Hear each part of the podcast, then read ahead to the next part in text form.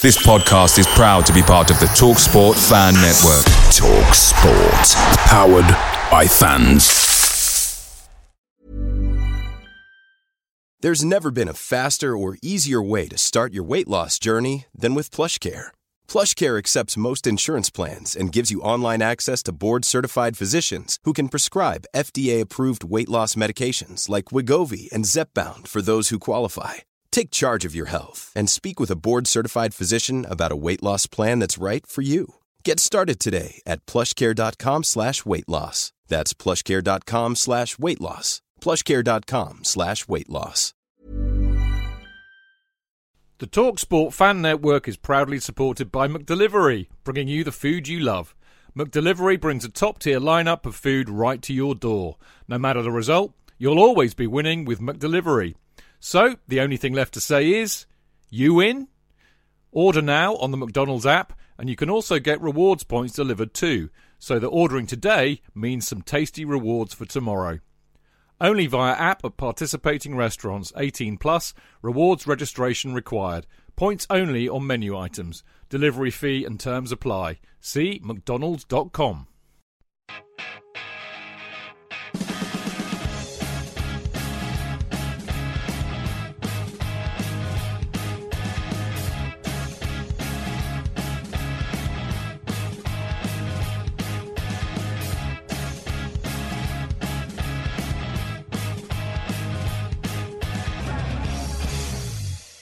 Right, welcome to the Chelsea Fancast, fueled by Guinness, powered by celery.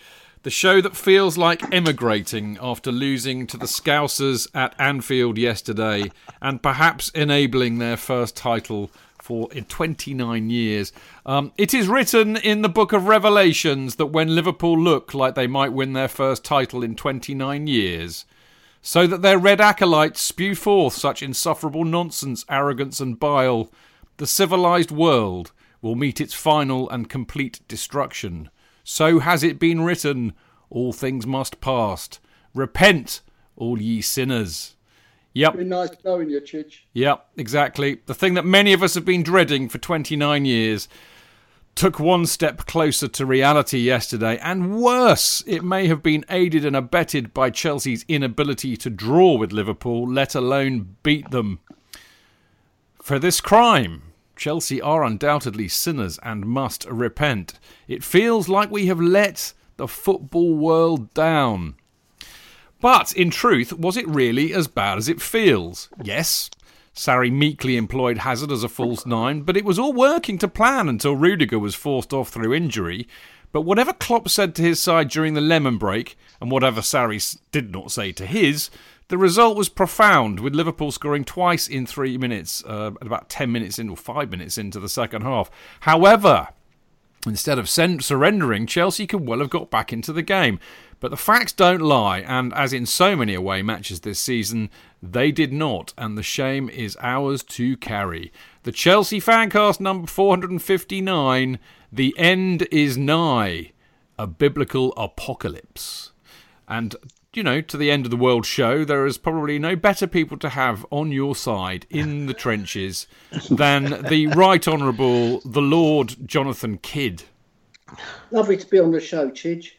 Yeah. I'm in the trenches with it. I'm, I'm assuming a little Cockney character. I'd say you're assuming the Baldrick uh, role in some respects to my Edmund Yeah. Blackadder. That's exactly what I'm doing, Chidge. Thanks very much indeed. I'm feeling, feeling, but I'm feeling a bit morose at the same time, because that's what happens when we lose to uh, top six teams. I'll get morose. So I Indeed. am. Indeed. Now, uh, if we're going down the Blackadder route, I would say that uh, uh, Mr. Glover would have to be the General Melchett of the quartets, really. Meh. Meh. Yeah.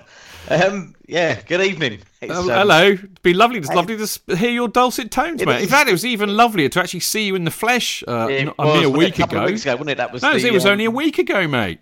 Was it only a week? Yeah, the West Ham game. Yeah, yeah. So it was really good, and um, uh, yeah, it's good to be back. Obviously, uh, although in you know, it, I'd rather it was in better circumstances. To be quite honest with you, because we are going to be forced to talk about, oh, arguably our our second biggest team that we don't like, I suppose. But uh, after the other one, whose name I shall not mention. Indeed. I mean, you know, I, I it, it's it, I, well, we'll get into this later, but I think actually that it's not quite as bad as it all seems. But there we go. Uh, and last, but by no means least, the uh, I mean, do you know what? I can't even remember the who who, who was the Hugh Laurie character, Dan. I can't remember. I thought I, I looked more George. like Baldricks. I looked George. more like Baldricks. I think George was rather stupid, so I think that's unfair to to label uh, uh, Dan as George. I think we'll go for the Tim McInnerny uh, character, who Ah, was Darling. yes, exactly. Hello, darling. Dan Darling, how are you, mate? Uh, very well yourself. I'm all right, mate. You know, I tell you, you know what? I, I've been feeling like shit all day. I've been really tired. I've been working like a dog for the last God knows how long. And I was thinking, I just don't have the energy for this. And within five minutes talking to you three, I'm already feeling better. I hope that applies to the lovely people listening into the show tonight live and for those that will be listening to the podcast at a later date. Now, uh, without further ado, on the show tonight, we're going to be looking at Sarri's tactics, inept refereeing, Salah cheating, Rudiger going off. Chelsea perennially leaking goals between the 45th and the 60th minute to try and explain what went wrong and could it have all been very different. In part two, it's Operation Get the Vote Out for the Football Blogging Awards, and we announce the next Hyundai Extra Mile winner and have an interview with him. Uh, before asking, are Chelsea simply not good enough? Have we become too entitled? Or does it just hurt like hell losing to Liverpool? And can we still make the top four in spite of yesterday's defeat? Uh, we also look at some foul behaviour by both Liverpool players and their fans. And in part three, uh, we look ahead to Thursday's Europa League, uh, League second leg quarter-final against Slavia Praha, where Chelsea actually they sound like a like the kind of team that Alan Partridge would manage, aren't they? Slavia Praha. Slavia Praha. There you go. That's- I'm on a roll already. There you go. So there we go. We've got Slavia Prague coming up on Thursday. Chelsea, of course, have got a slender 1 0 lead, uh, but they can beat, uh, can they beat Slavia, in fact, and can they go on to win the Cup? All this, plus this week's loads of parish notices, and of course, in part four, as ever, uh, we've got several emails uh, to read out and some questions for us to answer. Now, don't forget, uh, you can listen to the show live every Monday at 7 o'clock. 7 p.m. by going to Mixlr, which is mixlr.com forward slash Chelsea hyphen fancast, where you can join in the chat by posting on the live chat page. what are you laughing at?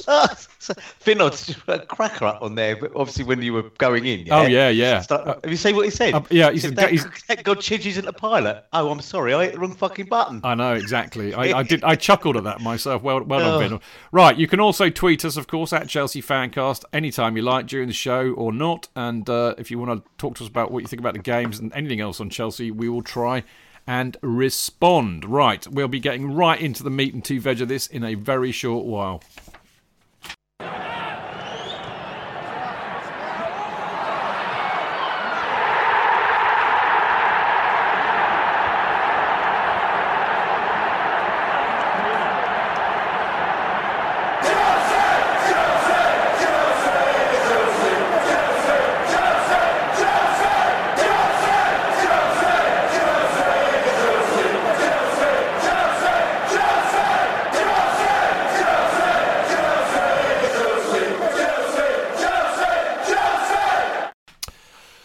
Goodness me, where does one start? I mean, actually, on you know, normally I pick up on a on a big meaty theme to kick the show off with, but I'm not going to this week. I'm kind of I've gone all kind of chronological, really, in a sense.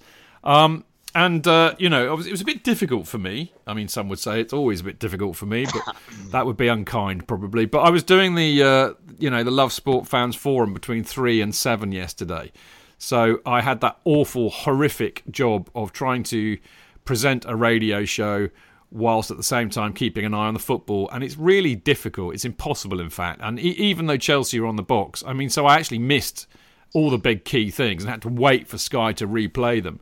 Um, so it was a bit irksome, really. Um, but you do get a kind of an. Inter- I tell you what, you get an interesting perspective when watching a game with two people who are not Chelsea fans and not Liverpool fans. I hasten to add, you know, you get quite an objective view. But I mean, I talked to them beforehand, saying that uh, you know we were playing this false number nine. Um, and actually, you know, Marco, didn't he, Jonathan? Marco suggested that that's what. Was it you who suggested it on Friday? I can't remember. I, might be Was doing. I- It was you, wasn't it? Yeah, fair the- play. I got the team completely right. Yeah, yeah. Yeah. To be fair, I think Marco did as well. I think we both did. I thought it was pretty obvious that he'd attempt to play that, given uh, um, uh, and bring on uh, one of Higuain or uh, Giroud later on in the second half to just to add impact. But um, as it happened, we'll get onto it. He brought on uh, Higuain, who didn't add anything at all. But you know what, Jonathan? It, it was, I- you it was- know- I thought it was, it was working. It was. It working was pretty well, working, wasn't it? Wasn't it? Yeah. It was. I mean, this is the thing. I mean, we could be sniffy about it after the fact, but I tell you what, mate. And I mean, this is the this is the worst thing about doing radio. Go and listen to the whole show again. And I was quite well, you know, like we expected it. That's okay. Can understand why he's doing it. He'll try and you know defend and catch him on the break. You got to say, Jonathan, it was working for the first half. I mean, it's interesting. It wasn't actually Sarrismo at all, was it? It No. was just. It was Chelsea playing the way they normally play against Liverpool, which is the way that Mourinho played when we when we had the great Gerrard slip. He, in fact, Mourinho played even more defensively, defensively and broke. Did you And, read uh, that? Did you read that brilliant piece by Miguel Delaney uh, this week about that match in 2014, where where he went into granular detail about the match and, and the prep for it? And apparently, Mourinho was had them practicing time wasting for a whole week before the match. Do they need to uh, to practice that kind of thing? I thought that came naturally to Mourinho. I, I well, I don't know, but I just thought it was brilliant. Actually, Oh, interesting. Yeah, Um, because fascinating. I, I actually thought that initially that Rudiger's injury was a tactical one because he didn't seem to hurt himself, but then obviously he twisted his knee in the first um, the first impact, didn't he? With uh, who did he fall over with? Was it Firmino? Um, Uh, yeah, or, or I think it might have been Mane. But I mean, he he, he, Right. he got clipped by Mane, didn't he? Quite early on, certainly within half an hour. But I it didn't. he fell over his own feet. Actually, Yeah, he but- did. Well, it- but, he, but he'd been pushed into it by. Yeah, by- yeah. Well, Sane clipped the back of his heel, which then made Right. him clip his leg, and he, you're right, he tripped himself up. But uh, I mean, I, I say this with unusual authority for me because I've just had my dinner and I've been watching it back on the telly. for Uh. I only got into I only got to about 35 minutes, so I, everything's a blank after that. But I, I didn't think he was that badly injured then, but clearly he must have been. I, I'll be honest with you, mate. I think. Um, I mean, Tony, I'll go to you actually. I mean, I, I thought uh, Rudiger going off was crucial because, as I said, you know, we can all sit here with, with you know, uh, our kind of, uh, you know, oh, fuck, I've got forgotten the bloody word. Um, anyway, we can all we can all be wise after the event, going no, no, Hindsight. no, no. Thank you, twenty twenty hindsight, exactly what I was the word I was struggling for. Um, but as I said, I actually think that the plan was working in the first half, and I thought Rudiger was excellent, and we defended really well. But I really did think it made an impact him going off. I said as much on the radio show. I thought, oh God, you know, that as Christensen's good, but Rudiger's been very good recently, and I think maybe that was the case. I think so. Uh, I'll say two things uh, about Rudiger. Number one, I think he's been our best defender by a country mile this season. Uh, number two, he should be the captain um, because he has attitude and he, he shouts and, and he, he, he gets in people's faces. Um, actually got he's got terrible attitude, Tony, hasn't he? Occasionally, I'm No. by No. he gets he gets away No, with it. absolutely disagree with you 100%. No, he goes into people's I- faces. Yes. It's really rather nasty to them. yes. Well, that, we want a bit of that, don't Yeah, we? you want that? No, I know. Sorry, but that's what I meant by I'm going to jump in on JK. One, one at a time, one at a time. That is absolutely what we've been missing this season. Yeah, we've no, been I'm missing some bollocks and some spine and some spirit and fight, you know. And I think actually, oh, sorry, I've got so, so you, you've reverse ferreted me. Um, What's a reverse ferret? Somebody throws your own argument back in your own face. Oh, right, right, right. Correctly to, to As- as the as the uh, you don't care. as the unofficial as the unofficial referee, I think I can clarify this by saying you are actually agreeing with each other. Is that better? Oh, Yes, thank you. Jolly he's good. Too All right. He's too To- educated for me. Tony, That's- carry on. Um, my point is, is that I think he's got everything that we've been missing this season from a lot of the players. We've been this nice guys. It's no red cards. Not that red cards are something, but they do show that people, you know, when you look back at the teams we've had in the past, fight. Look, Rudiger was. Uh, I didn't. Think, I I would disagree. I don't think it was working. I think it was holding them at bay. Yeah. Um, I hated the idea of false nine. I detested it. I, you know, when we've got um, we've got a lump in Higuain, and we've got at least got um, Giroud who will cause defenders problems. He'll stretch them. He'll run them into. He'll run into spaces. He works really well with Hazard, and to you know to go down the route that he's gone down, I, I think Higuain, frankly, is a dead loss. He's just not who who I thought he was, and I'm pretty sure Sarri's probably well, he must be thinking that. Um, but actually that made a big difference. And I think our heads probably dropped a little bit at that, as well because I, I think he's so much of a leader, Rudiger. Um, he's been he was phenomenal in the last few games, um, and even in the games where we've lost, he has been the one that's been you know almost self-flagellating himself out on the pitch for, for, for not being in the right position or you know taking the blame for other players. So I think it was a very very um, uh, critical. I really hope he's not out for long, but. Um, I'm not sure at this point in the season it makes that much difference, really. Well, I- it does because we've still got stuff to play for. So I Oh, would we have. argue. Well, they've No, been I- saying to get, they're going to get Cahill back in, but uh, what's happened to Ampadu? Would Ampadu not replace him? Well, yeah. It's really good. Well, no, uh, to be fair, I think it was only Marco that was saying that Cahill might be back on, on Thursday. Dan, um, you know, I think Tony does make a good point, and I, I'm just trying. I'm trying to be very balanced tonight. It's not like me, but I'm going to try rather than spit because I am very fucked off about the fact that we've lost to Liverpool, and I don't want to allow, that yet to cloud my judgment. But I think Tony does make a good point, Dan, because you know, whilst I can see the sense in us doing it, and Jonathan and Marco called it on Friday, I didn't, by the way. But um, there are limitations to it. Uh, you know, we cede possession. Um, we did have a few chances. You know, it wasn't completely chanceless. But I mean, Hazard doesn't really like playing there. He doesn't have the discipline to play there. Hudson Odoi ends up playing on the right. Why didn't he play on the left, where he's, according to Sarri, he's better? So there was a lot. But you know, there was a lot to question about it, wasn't there? Tony's got a point, I think. Yeah, I think so. I mean, also we've got to bear in mind this is probably the best Liverpool team in the Premiership era. So, you know, we did. I didn't expect to get much out of the game, but I don't know why he, he changed stuff. We've had two or three very good performances in the league, no goals conceded, playing with a striker and, and wingers, and he, he goes and changes, and reverts to type pretty much. We just slow football. Jorginho kept getting caught in possession.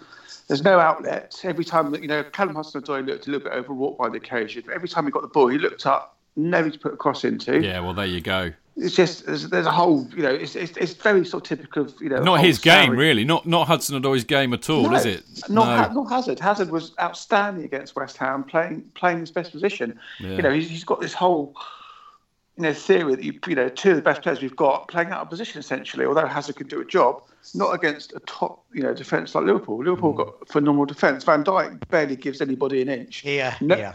no one's dribbled past him all season. You know, he'd have Hazard in his pocket the entire game. You know, hitting long balls up to Hazard, absolute waste of time. I just don't get Kante. Kante should be played next to Jorginho as a, you know, as, as a cover or the pivot, so it gives him a bit of protection. It just, it was just, a, as soon as I saw the team, I thought we get a point, we'd be lucky. You know, as as as um, Tony said, it was keeping them at bay rather than playing particularly Mm. well.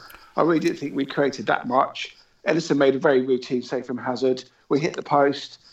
You- Well, let's let's get onto the second half later Yeah, yeah. because I, I, I more like a general. Yeah, no, no, I I, I hear what you're and saying. also both, the goals didn't really come from defensive mistakes. You know, like, arguably the Paramerica have done better to stop the ball, and there's nobody coming in from the, the right side to stop Mane. And the second goal was an absolute worldie from Salah. Well, So really, mm, yeah, you I, know, I, I, I, I I, I would question certainly some of the defensive stuff from that. But look, before I get into that, Dan, I just want to get our resident referee here because I tell you what really pissed me off, and it's funny actually because I've just been watching it back, as I said. So, you know, I kind of picked up things that I missed first time round. But uh, Jonathan Hazard uh, absolutely clattered at every available opportunity, clearly deliberate. We've seen it before. Oliver did nothing, and I'm amazed by that because I actually think that Oliver is the best of a very bad bunch he of referees. he- he and and hang on, hang on, hang on. And Salah, blatant dive.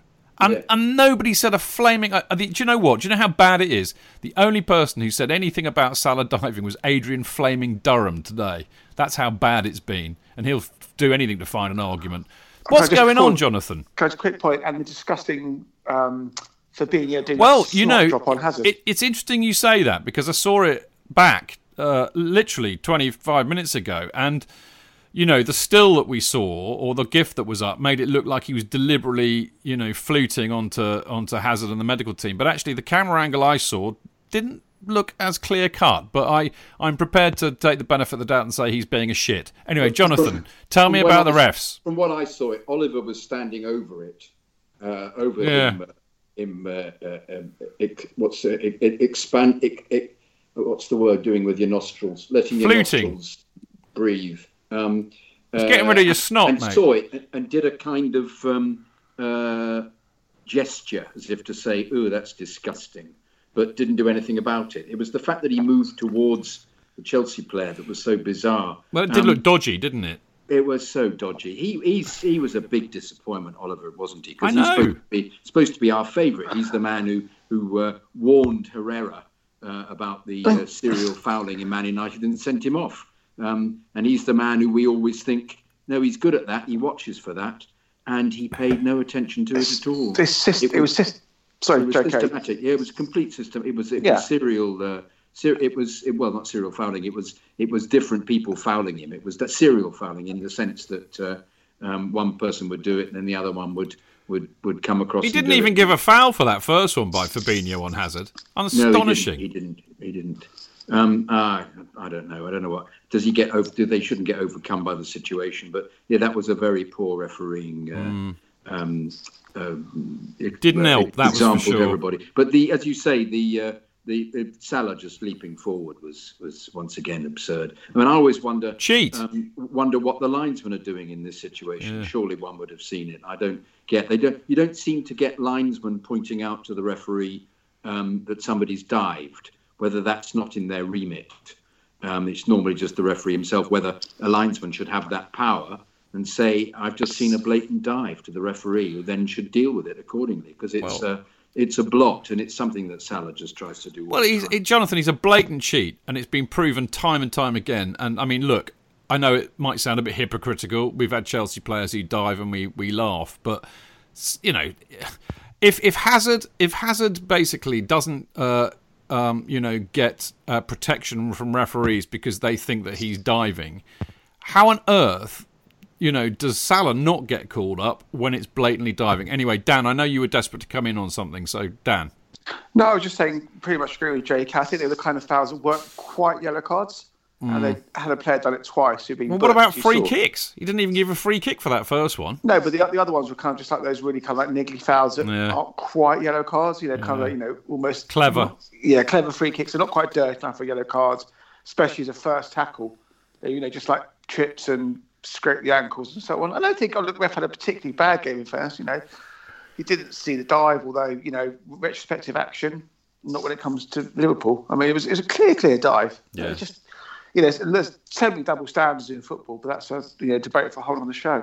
He's a bit of a shit, isn't he, Salah? I'm not a massive fan of Yeah. his, I've got to be honest. Um, right, now, Dan was picking up on this a minute ago, actually, and I just want to talk about the two goals because, I mean, again, interestingly, I had a different perspective because I had I had Matt Beadle and Dave Seeger in the studio with me. One's a Man United fan, one's an Arsenal fan. And, I mean, I was I was busy spitting my you know dummy out of the fucking uh, mouth basically when it was going on. But they actually they picked up on this. I mean actually matt's really good because he was he was spending a lot of time watching the game while while i was you know talking nonsense of, as always. Um, but he you know picked up on the fact that uh, emerson was arguably culpable for both of the goals really. I mean he, he allowed himself to get bullied by salah uh, for the first one um, and uh, got rinsed. Well, could have closed Salah down, arguably, for the second. I, I accept that it was a it was a hell of a shot, but even so, he could have been closed down. But of course, they also made that point that uh, where was Jorginho in all of this? I mean, he was a bit anonymous, certainly in, in, in tackling Henderson for that cross. Tony, I mean, I, I, I as I said, I thought it was really interesting to get their perspective. It wasn't just me throwing my toys out the pram. No, but we, we know Jorginho isn't particularly clever defensively. Um, uh, you, you could argue maybe there were there were I think at the first goal I, I counted about three players that could have headed that ball in. To be quite honest, they did you know uh, the run marked. Um, the second goal, I think you are being a bit churlish. I, I, I I'm a hard man, Tony. yeah, even before he did actually, you know, smash it, I didn't think he was going to. I think even when you watch it on the replay, you would say that's you, you're gonna have to do. It's gonna have to be a worldie to to to to, to Yeah, beat and our was. keeper for that, and it was.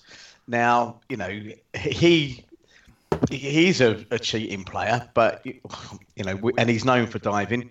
Um, but every one of our eleven players that went on that pitch would have known that, surely. Yeah. Okay. Good point. Um, and so you you don't go into that game and think, well, you know, yeah, he's he's been he, he's been misjudged or whatever. I mean, if you take into consideration the West Ham game, where Hazard, uh, after we'd scored our, our first goal, after we'd scored the goal, the- uh, about three or four minutes later, blatant penalty, absolutely absolutely pushed off the ball uh, in their penalty area and Yeah. not given. Yeah. Did he complain? No. No. He looked. He, he looked around, but we were all screaming Yeah. at it, saying that is an. You, if you can't give a penalty for that, now with in Salah's case, he is a. You know, he's he's cheat. arguably yeah cheat. got form. But yeah, but you know, you look at Klinsmann, you could look at Drogba in his first season Yeah. for, for doing sort of stuff. Um, I think I'm always wary of, of of going into that sort of debate with somebody when we equalised against Cardiff with a, an offside goal that was about six Well, that's not. offside. Yeah, but that's not cheating. It's not cheating, but you. That's you just can poor argue- refereeing. Yeah, it's poor refereeing, and and them not spotting that yesterday was poor refereeing.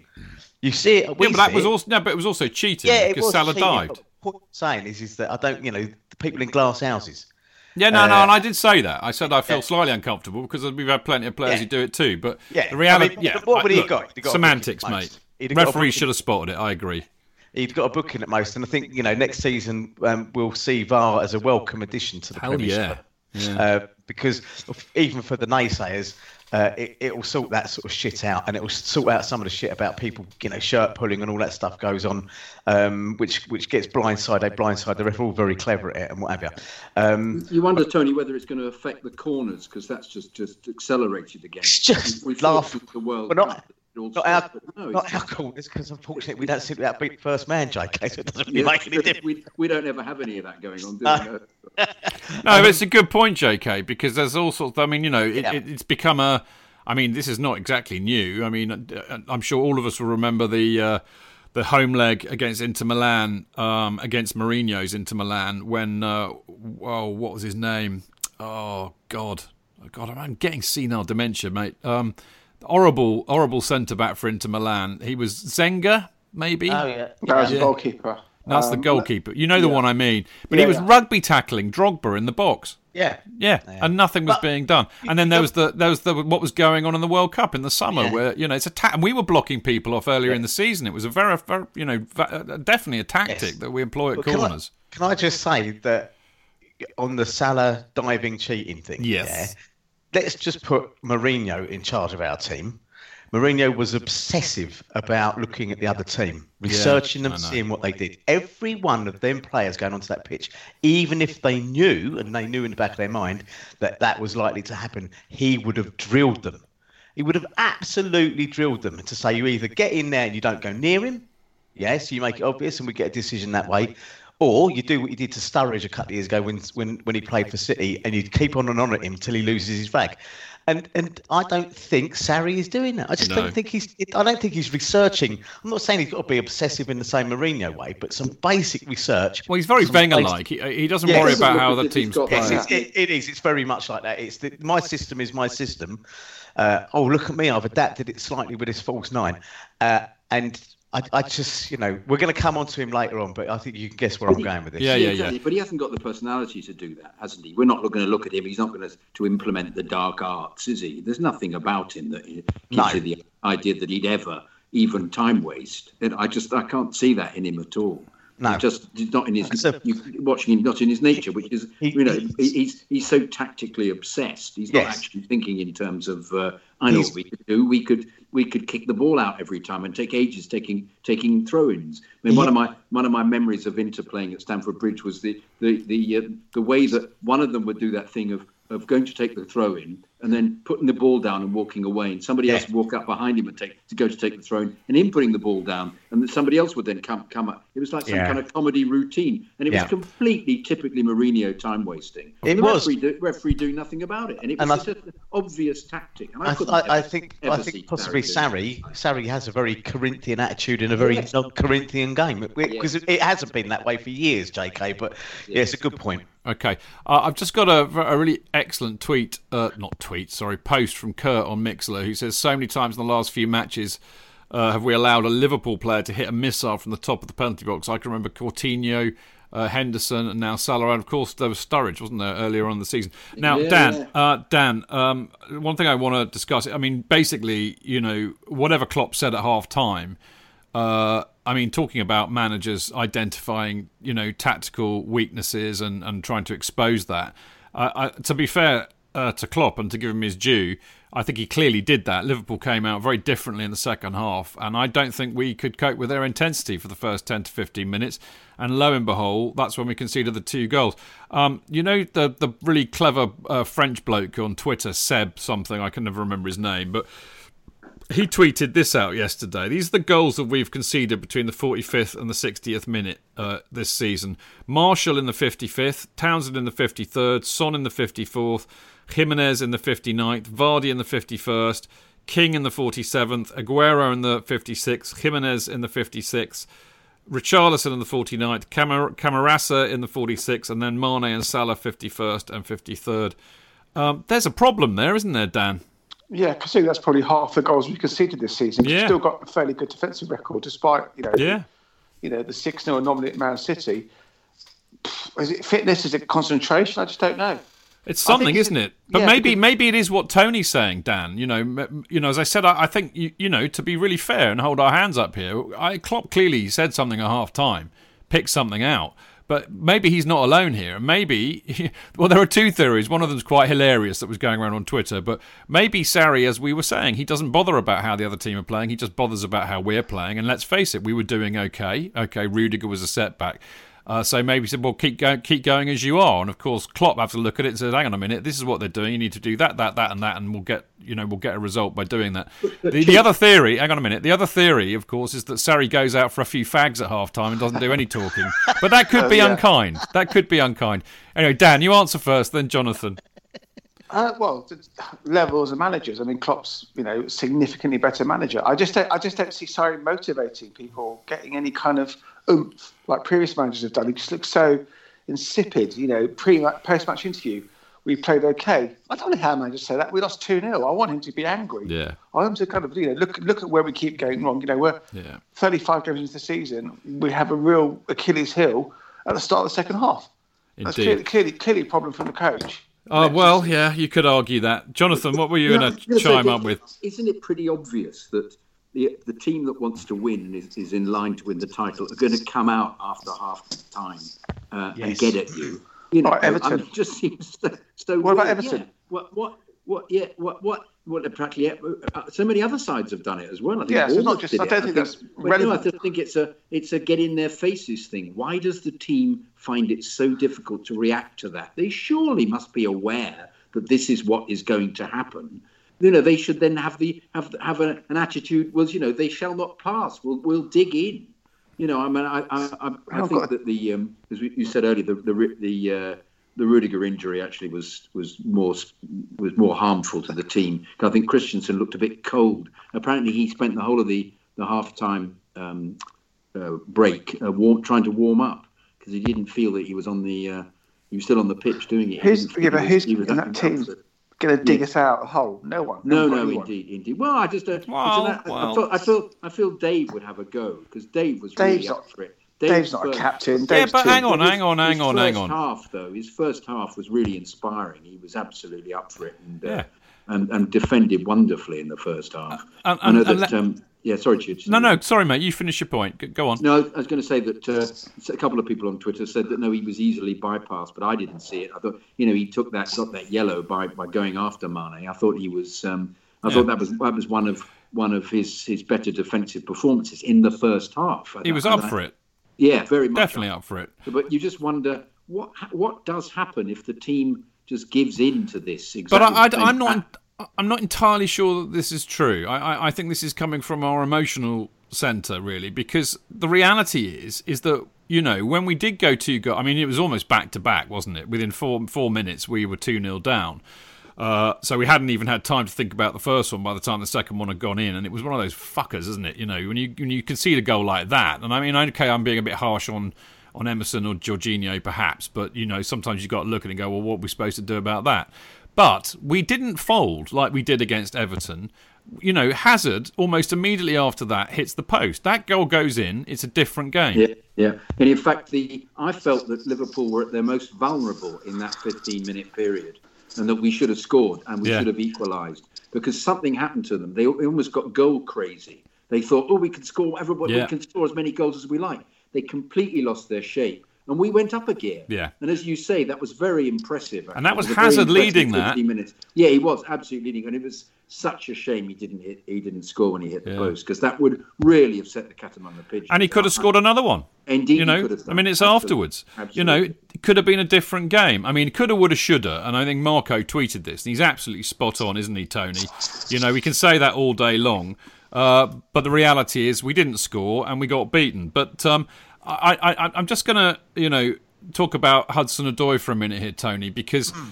You know, we, we, he- he's been, you know, a row. I mean, this is the third start, I think, in a row, which is something for Yeah. a hmm. youngster of that age. He's clearly a brilliant talent, got huge potential. We all want him to stay desperately. But the number of times we've said on this show, you know, you can't, you know, you could, can't bank on an 18 year old to get you out the shit because they're young. They're going to have off days. And, uh, you know, either he was marked out of the game very well. I think the point that somebody made earlier on on here that uh, you know if he plays on the you know if he plays his game and you don't play a striker, you kind of take out his effectiveness is also true. But uh, you know he didn't really get much of a chance to shine at all yesterday. But do you think he was overwhelmed?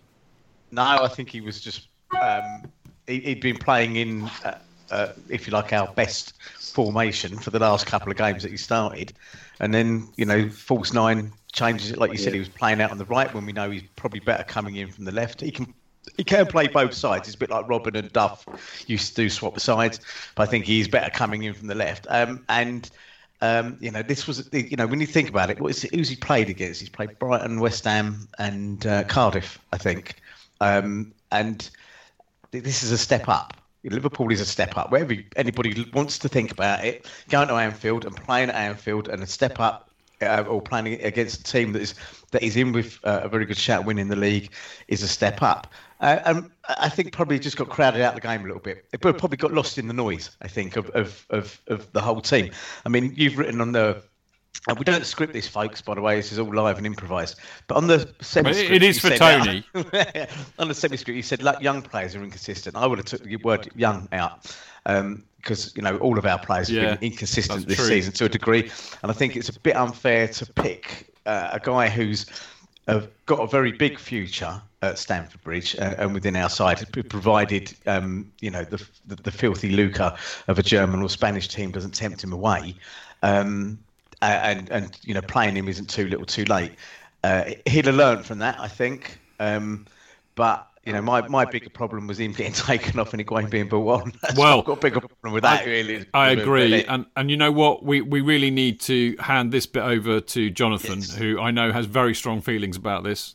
well, I just I, I just tweeted a lot about. Uh, um, What's what's it got to do with your grand's wellies, mate?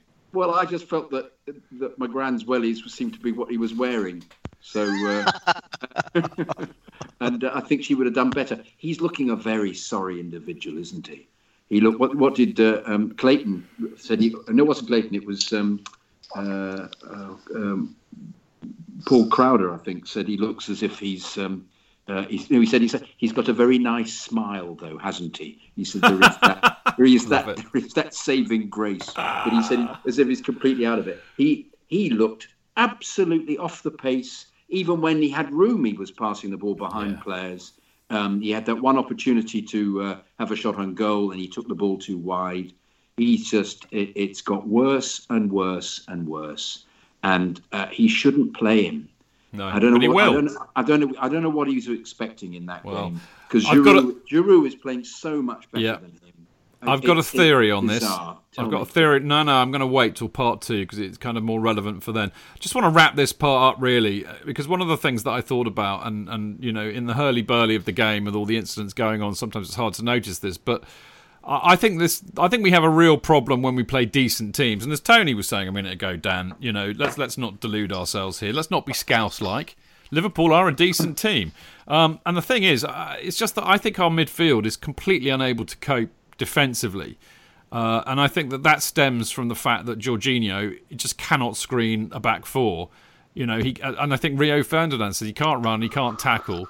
You know, really? what, what is the point of him? And I mean, basically, you know, against a decent team who are going to target him and leave you no space or time, they run through us like a knife through butter, and he's he's not alert to the danger. It's tactical suicide, isn't it? Absolutely. I mean, just an interesting question I'll put, put to you guys because obviously there were there were links that Pep was after Jorginho. How do you reckon he fit in the Man City team? I know it's a bit of a digression from what we normally talk about. Well, No, they, they've I got they've got absolutely they've got right. their. Sorry, go on, Jonathan. No, no, I I think it's absolutely right because the same question is for me: How does he fit into the Italian national side? What does he do? What do other people see in him? Well, who does What his did defending is the him? question. Who does his defending? Well, if he had Kante next to him, I think we'd see a much better player.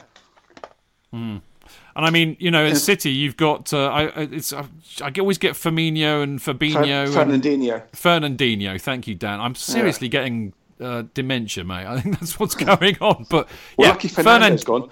Yeah, well, quite. Fer- i- is the you know would would be the guy who kind of you know is like like his uh, like his minder. You know, That's my point. He's not. He's not a bad player Yeah. because Pep was after him. Pep, you know, you got to look at City as a benchmark for last season. They wanted to buy him, Mm. so clearly there's a there's a talented player in there, but he's got no protection. He's got no outlet. The amount of times you see him looking up, looking for passes, there's no one there to hit. There's no there's no kind of because you know the style Sarri wants to implement is based on Jorginho.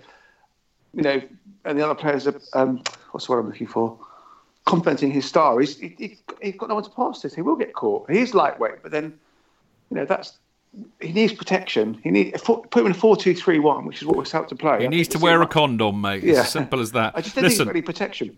Yeah, I know. I completely agree with that. Listen, we're going to whiz off to part two now because there's loads to talk about tonight. and I'm mindful that Dan needs to go at nine. Uh, but in part two, we're going to look a bit more at the tactics. Uh, and actually, do you know what? I think that's what I thought we were going to do in part one, which is what we have done. Don't worry, we're going to talk about the Football Blogging Awards, uh, the Hyundai Extra Mile. Uh, really, the question is, is uh, you know, are, you know, are we just simply not good enough? Uh, we'll answer these questions very soon.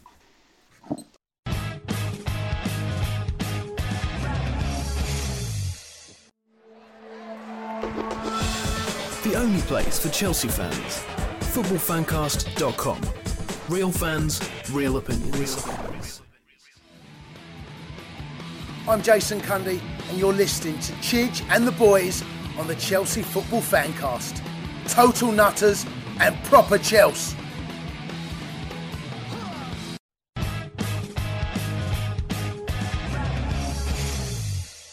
Right, welcome back. This is the Chelsea Fancast. I mean, bizarrely, uh, it's nothing like getting a few things off your chest.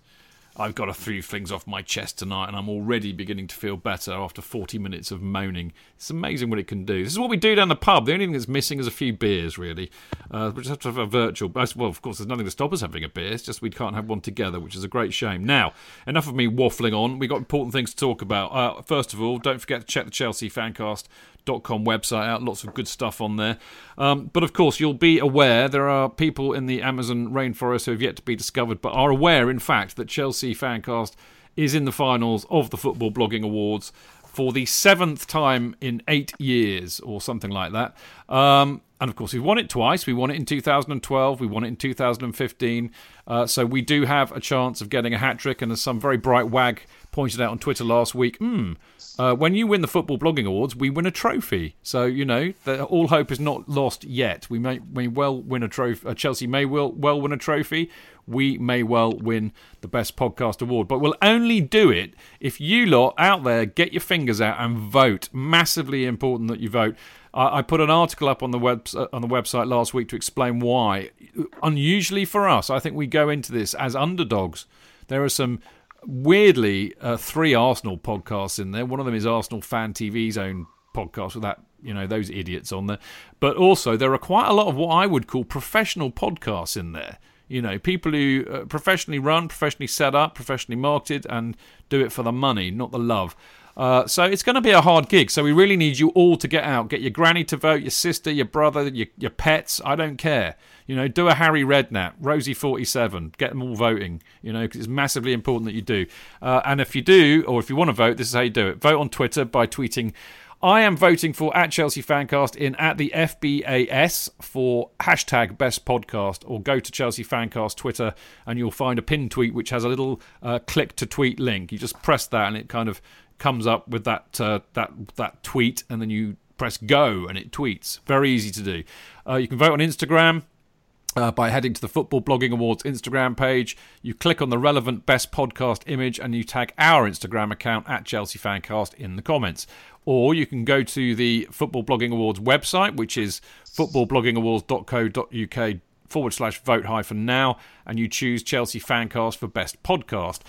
Or you can vote on the Chelsea Fancast website, which is chelseafancast.com, obviously. And right on the homepage, underneath where all the articles are kind of highlighted, promoted, you'll find a banner or a button and that's on the homepage. You click through to that, and you can vote in one go. I think you have to give them your email address, but don't let that worry you. Um, now, uh, the uh, awards do. The evening will be held at the Etihad Stadium on May the 9th, uh, where the winners will be announced. The votes are open, or they close, at midnight next Sunday, April the 21st. So don't miss out. Make sure you get in and vote for us before then and get everybody you can to vote. Use about a million different computers so they can't track your uh, IPS or whatever it is address, uh, you know what to do. Um, and by the way, while you're at it, you need to vote for the wonderful chums we have over over the pond, London is Blue podcast, who are not uh, nominated for the uh, Best Podcast Award. They are nominated in the uh, Best International Content Creator, and uh, Chelsea Echo are nominated in the uh, Best New uh, Content Creator, and 100% Chelsea are nominated in the Best Club Content Creator. So there you go. Go and vote for all of them too. Let's try and get as many Chelsea winners as we can. Go forth and vote, people. It's very simple. Now, uh, those of you who listen to the show regularly will also know that we've been working with um, Hyundai this year uh, in a very worthwhile competition. Apologies to Claire McConnell, who I know is in here because I can see her name in Mixlr, but uh, only open to uh, people who are in the UK, annoyingly, because we've got so many uh, overseas listeners, of course. But what they do is that they enable you to bless you. They enable you to uh, win match tickets and merchandise uh, for Chelsea if you tell them your story, okay, in 400 words, and you kind of put it on their blog page. The links to this you can find on our Twitter feeds and Facebook feeds. Uh, but we have a new winner uh, this month, and uh, I was very lucky to uh, to meet him. But anyway, I'll play this for you now. The Extra Mile is full steam ahead now. Hyundai's season long competition asking Blues fans to submit their story about why they've gone the extra mile to show their support for the club.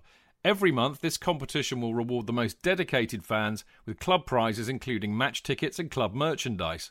At the end of the season, one of the monthly winners will win the ultimate prize for any football fan the opportunity to travel across Europe to watch each of Hyundai's partner clubs in action Chelsea, AS Roma, Atletico Madrid, and Hertha Berlin. The latest winner of Hyundai's The Extra Mile competition is George Richards, a lifelong Chelsea fan whose dedication for the Blues saw him running to Stamford Bridge and back as part of his training for the Paris Marathon. George, absolutely brilliant stuff. Congratulations for winning the Hyundai Extra Mile competition this month. Uh, you must be absolutely delighted. Yeah, I'm over the moon. I, I couldn't believe it when I when I got the email through saying that I'd won.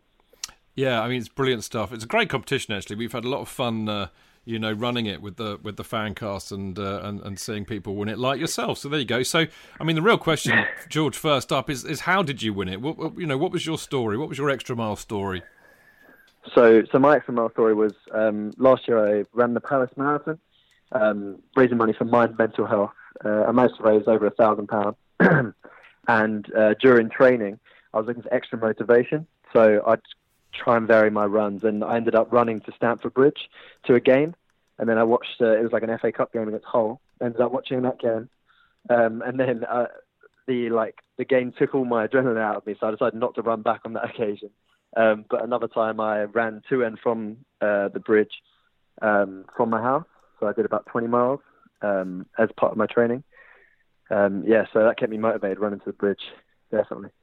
So you you didn't it wasn't so much going the extra mile you actually ran the extra miles. I mean that's that's, that's incredibly exactly impressive yeah exactly. That I must mean have been I, why I won. Well maybe so that's fantastic. So uh, I mean fantastic charity as well to run for. It's, it, mental health is something that you know I'm, I'm quite passionate about because I work in it as well as everything else. But uh, uh, yeah. I mean blimey the Paris Marathon that's uh, why, why Paris yeah, I, I work at um, Eurosport, and I was able to get free entry. I don't I don't like the burden of having to raise a, like a certain amount of money. So this way, I could I could do it all on my own, and I, I didn't have to pressure people into sponsoring me, which is a much more relaxed approach to to running it. I guess takes the stress out of it. Um, Excellent. so yeah, the free entry definitely helps. Excellent stuff. Well, well done you. I, I, I mean, anybody who, who's fit enough to run a marathon uh, gets my vote. That's for sure. I think I'd I know. I couldn't agree more.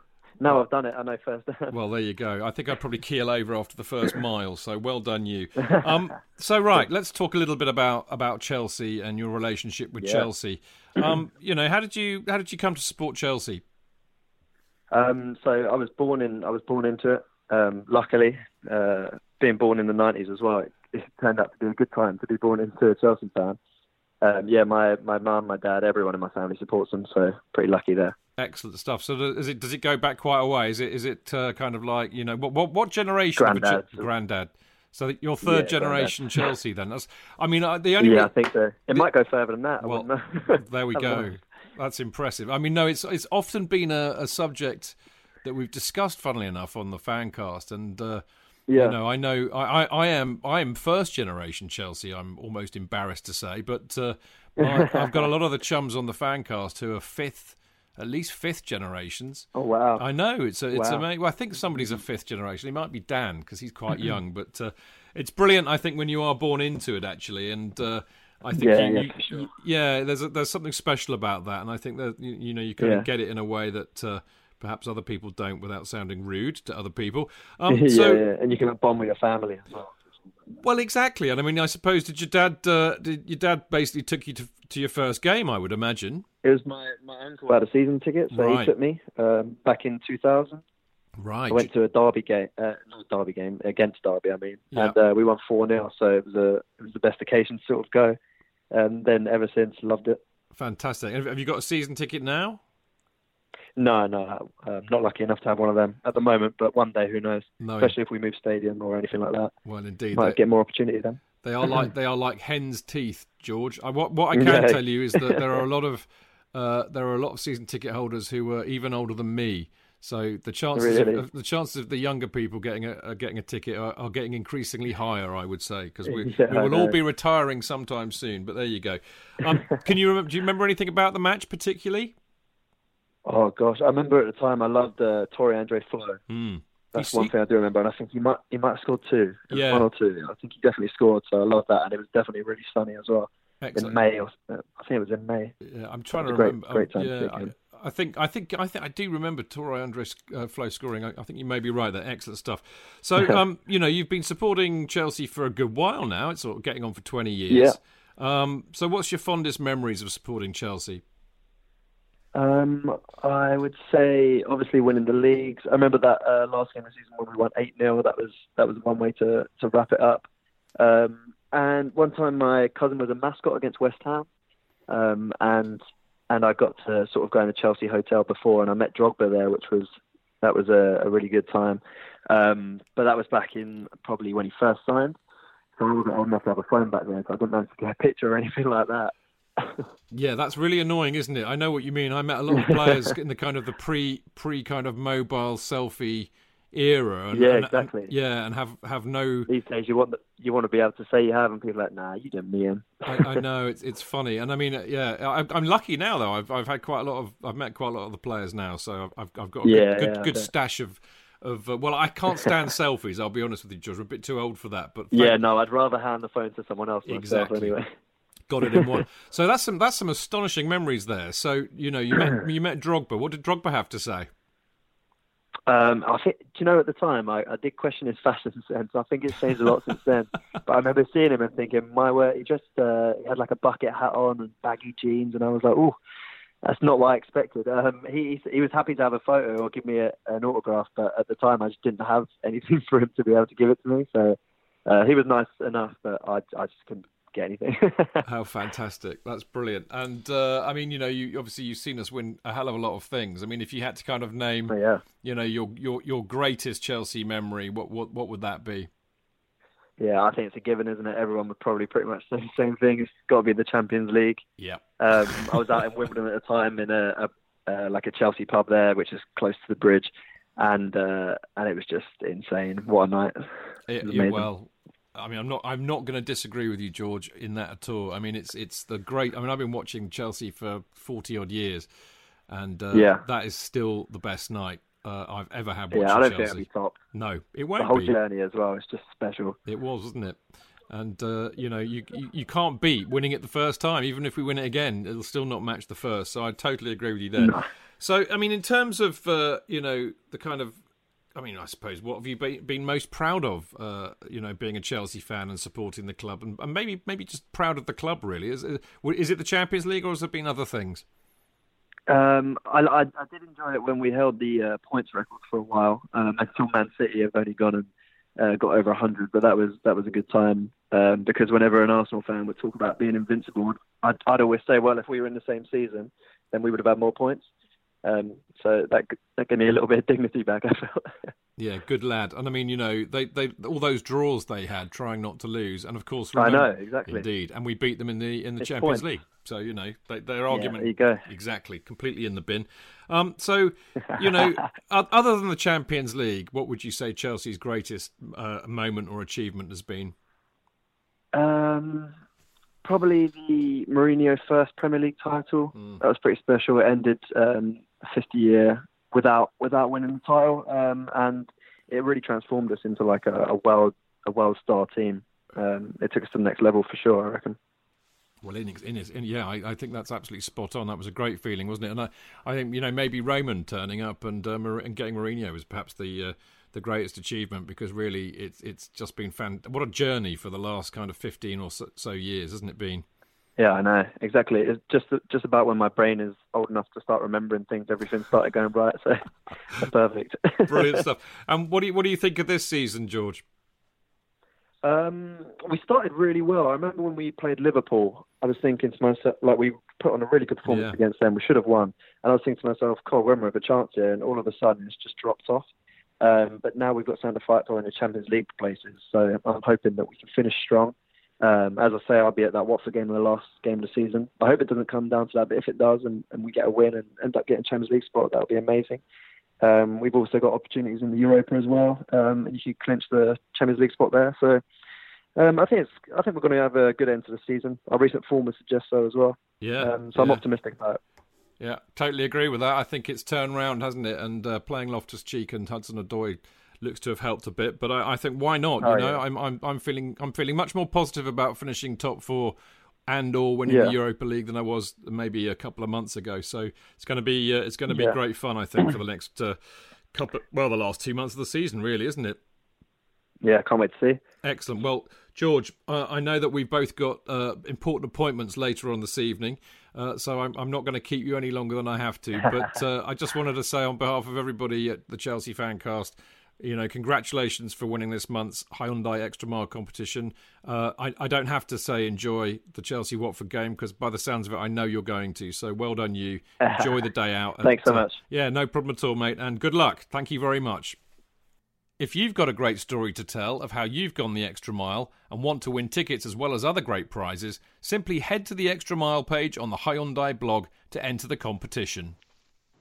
There you go. Uh, great stuff there. That was uh, George Richardson, who's the latest winner in the uh, Hyundai Extra Mile competition, which has uh, been great fun this season. There's only one more to go, so uh, you know, make sure you go to uh, their blog page and enter it. And as I said, you, you have to be in the UK. It's not open to uh, anybody overseas, sadly, largely due to the logistics, I think. But there you go. Right, back with the football. Uh, and uh, we were kind of asking, uh, actually, before we get into, um, you know, talking about the football, I just want to pick up on this because. Uh, I know that me and a lot of other colleagues, you know, particularly those on the trust, were a little bit worried about, you know, whether the Chelsea supporters would be respectful of uh, the minute silence that we were going to have for the, uh, you know, obviously commemorating the 30th anniversary of the Hillsborough tragedy. And uh, I'm delighted to say they were impeccable, absolutely impeccable, and were noted as such, uh, you know, at the time. Dan, be quiet. Anyway. I'll just go back to my seat.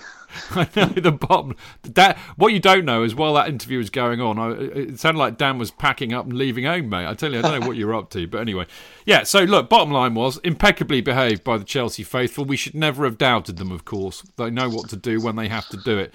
Um, also, of course, brilliant because they drowned out the uh, awful "You Never Walk Alone" at the beginning of the match, uh, which they often do by shouting "Chelsea, Chelsea, Chelsea."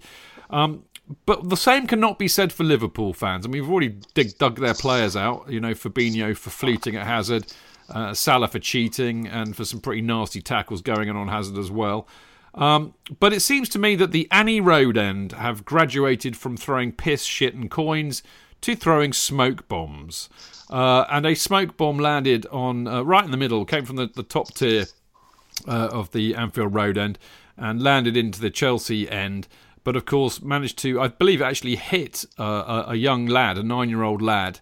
Uh, I'm, I'm, also told that maybe, I mean, you know, I wasn't there, so I can't, you know, verify this. But apparently, a coat was caught alight by it or something. But we know definitely that a young lad who was nine years old uh, got hit by it, and uh, you know, had to uh, go to first aid and be on a nebulizer because he's asthmatic and all sorts of stuff like this. Now, the interesting thing about this um, I mean, as I said, my, my view of the match was slightly, uh, you know, curtailed by the fact I was, you know, presenting a radio show at the time. But I did watch this back last night, and uh, apparently the smoke bomb came down from the upper tier just after, I think it was the Salah goal. Uh, but I never saw any smoke bomb on the TV coverage at all. You would never know it existed. There's no news about it or anything. And really, it's only filtering out now. I think Sky had something on it, Sky Sports had something on it. Um, but it's basically being ignored, and this is absolutely outrageous. It's absolutely outrageous. Now, I don't want to get into any kind of whataboutery uh, because you know we've been foul, a lot of us this season. I mean, the latest incident being, uh, you know, what was you know sung about Salah in that pub before Prague, and and now we've got news of this young black lad uh, being racially abused there. So you know what? Yeah, you know we're not we're not we, we can't sit here and, and pretend that we're angels by any stretch of the imagination. But I mean, you know, we all know that if you take a flare or a smoke bomb into the ground, you, you can get arrested, and it, it's it's a it's a criminal offence. So how did they get away with it? And why have the media not even bothered to denigrate them about it? I mean, I know it's the Hillsborough anniversary today, so yeah, you can understand the sense in avoiding it a little bit today. But I really hope you know it's pointed out how awful that was and what they're about because that is, I'm afraid, what they're about. Okay, rant and speech over. Chid, uh, hand, think, Chid, what Jonathan. happening in the studio then? They'd have so obviously seen this with the glow. Why did the television directors not have the cameras focus on it? It, it was a, it became a, a, an, an, enormous um, universal avoidance of this by by the camera crew, the director, the producer, uh, and, and everybody involved with the Sky uh, output. It was Double absolutely standards. despicable. Yeah, but uh, you have to make an enormous effort to avoid that because you'd see the smoke and the and the and the, the pink glow coming out. I mean, uh, you just think what considering they spend so much time focusing on the Liverpool crowd and how wonderful it is. The whole of "You'll Never Walk Alone" was given a um, you know a, a, television fanfare. It was just big close-ups of, of very unattractive Liverpudlians singing their hearts out. You know, for the whole of it. You thought, now come on, let's let's let's see the crowd being affected by this flare then. Nothing. Uh, nothing. It's, it's, it's, they're massive double standards. I mean, had that been Chelsea, can you imagine the outcry? It would have been. Oh. Been well, that ridiculous. that's the point, isn't it? Massive I mean, double standards. I mean, in fact, in fairness, I mean, there was there was a Twitter feed I was reading this morning, and there quite a lot of Liverpool fans at the game saying it was bang out of order, not needed. And yeah, yeah. We were massively respect us, respecting the minute silence. So you know, there's this, but, yeah. every club has got a few idiots that yeah, exactly. are stupid, and you know, we we have Liverpool have all the way down to the bottom, Notts County at the bottom of the league. They've all got idiots. Yeah, exactly, exactly somebody, right, fact, somebody brought the thing in. How did they get it in? Well, because no. they don't get searched properly, do they? I mean, look, if, if, if, if, if, I'm being cynical, I would say that, um, you know, A, it doesn't fit the, the, the, media's agenda. Clearly, they, they're going for us like you wouldn't believe. And, you know, we've shot ourselves in the foot, and, and to a degree, we deserve some of it, but not quite the appropriate, uh, uh, uh, you know, the, oh God, I'm struggling. Thank you, John. I'm struggling tonight, aren't I? you know, I mean, you know, we, bottom line is we are not we are not completely innocent. Uh, most of us are, but some of us aren't, as Dan was saying. But I also think there's another thing at play here, and that is uh, it's just almost willful myopia. You know, they they don't want to see it because they've got their f- tongue so far up Liverpool's collective arse. And the other thing is, of course, is that I think they're frightened of them. Because the minute you criticise Liverpool fans in the media, Well, you yes. get absolute dog's abuse, don't you, Yes, Tony? you do. Of course, you do. And, and uh, you know, I've look. You know, we all know how tragic Hillsborough was, and uh, and that sort of thing. And and you you always end up in this this whole situation. What about Re? I mean, there was another event that they were involved in that barely gets a mention in this country, and um, which I think you know, as I recall, you know, they they tried to divert the attention and say that that particular event or incident was was because Chelsea fans infiltrated it, and Yeah, I know. um, I know. and, and, and I, I really thought we'd all moved on from that a little bit. Mm. Um, that the whole thing with Yesti, um, it, it, it's the same as when a streaker runs up. I've got a bit of a Danny Baker attitude in this one, which is like, oh, show them. They look like idiots, so show them. You know, humiliate them. Um, but there seems to be this thing that as soon as there's a bit of a scuffle or a fan runs on the pitch, away go the cameras, as if, as if you know, just the very act of viewing it is going to encourage more people to go and do it, which is bloody stupid. It's just a ridiculous thing. And yet, when players are having handbags with each other, yeah, there are cameras all over them. And I think in this particular case, there is no question that the the, the, the media, um, pretty much like any of us, are probably running a bit. Scared is too strong a word, but a bit, fearful of any backlash we get if you dare to criticise, you know, um, Liverpool. Simply I think that's because- always gone on, Tony. Well, I, I think it and I think but- it started after Hillsborough, Yes, quite rightly, because the media deserved a complete shoeing for Yes, what some did, of some of what some of them reported. But you know, you, you, you can't. You go back to this thing of of um, the the Big Brother quote, which is they are asking us to deny the evidence of our eyes. Yeah. And that was the last great thing that the Yeah. party did, and and and it's right. what they're doing. And I think it's a, it's a very dangerous thing. Now the BBC have have got an article up on their their football website. Have they? Yeah, um, about police investigating the Anfield flare incident. Uh, no names have mentioned. It does mention a nine-year-old Chelsea fan suffering a panic attack as a result of the flare, uh, and several other people leaving um, because of it or whatever. So I, th- you know, there's there is potential. At least they've done it. I've checked the Guardian website, which says absolutely nothing. Um, but again, you, you come down to this: are they just running sort of scared or whatever? Um, but I do think it is a bad. Uh, oh, interesting enough, the Guardian have got a story about us launching a campaign to crack down on Stamford Bridge ticket touts. But there you go. Um, uh, which, Good. Yeah. bloody um, time. Well, I mean, you, you walk down the road and it's just so obvious. Nothing's ever done about it. But in this particular case, um, I, I I would say that un, until everybody else moves on, Liverpool aren't going to move on. And, and you know maybe the best thing is just just to kind of ignore. it. If if we start this whole, you did this, you yeah, did well, I don't want to get into what No. about I agree no, with you. exactly, and I think I mean, so you know, I think not not just us. Uh, you know, the the rivalry with Manchester United and Liverpool is you know more pronounced than than ours is with them. Um, and I, I just think until you get to a point where um, you know Liverpool fans stop singing their particular songs about Munich or whatever, um, people just the whole of football needs to move on from this bollocks. Sometimes I think, and until then, I'm afraid it's a case of suck it up. I, I, in, you you are right, Chid. You have pointed out one big thing that there is a a huge uh, level of sycophancy in um, in the media, uh, especially the broadcast media towards Liverpool. Yeah. Um, and uh, you, you see it. You only have to see it with the bias of the number of pundits that are ex-Liverpool. Oh, yeah, yeah, yeah. So any other teams. I think they I think they're scared of them, Tony. I really do. I, I mean, because of what happened with the Sun Yeah. and all of that. And I think the other thing, of course, you need to lob in with that is the fact that you know Liverpool supporters are not like other supporters. It's like a cult, mate. Yes. It really is. Yes. I mean, I got abuse uh, yesterday on Twitter because I replied to Ian Rogers and his hilarious. He, he found a bit in a paper. He's very good at this. He puts up clips from papers that was going on about Gerrard crying and getting on a jet, uh, a private jet to Monaco to get over the slip. And I said I'm crying with laughter, and I got abuse from some random scousers about that who had clearly gone in to find anything they could from Chelsea Yes. supporters about Liverpool. Yeah. They're they're all, they're fanatics. Yes, they're absolute are. fanatics. Yeah. They make the they make the you know I better not say this because I'll get into trouble, but they're fanatics. I'll leave it at that. Yes. Right. Okay. Uh, rant over. I'm glad we mentioned that. And by the way, um, I know that several of pe- the people that we know know the mother and the uh, young lad involved. I'm not going to name them, but Uh, they know the young lad involved in this, and uh, so if they're listening, and in fact, for all I know, she may be listening, and if she is, uh, I just want to send our heartfelt. Uh, you know, warmest wishes to her son, and it's awful having to go through that, and, and we feel very bad for you. And as I said, I hope he, I hope he's feeling better by now, and I hope that it hasn't put him off going to football.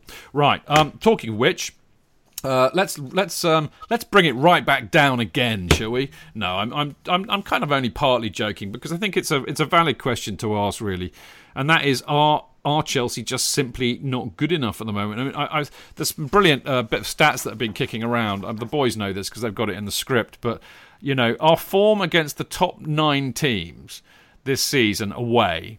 We've lost to City 6 0, Liverpool 2 0, Spurs 3 1. We've still got to play United uh, Arsenal, who are in sixth, we've lost 2 0 to. We've got Leicester in uh, our last away game, uh, and uh, they're in seventh. We've lost to Wolves 2 1, who are in eighth, and we've lost to Everton 2 0, who are ninth. In terms of um, if you do like a top table of the uh, you know the top six, we've pretty much played them all bar United, as you know. So we've played nine, we've won three. So we beat uh, City at home, as you know, Spurs at home, and Arsenal at home in the first match of the season. We've won three. We've lost four to City away, Liverpool away, Spurs away, Arsenal away. Uh, we drew against United, as you know.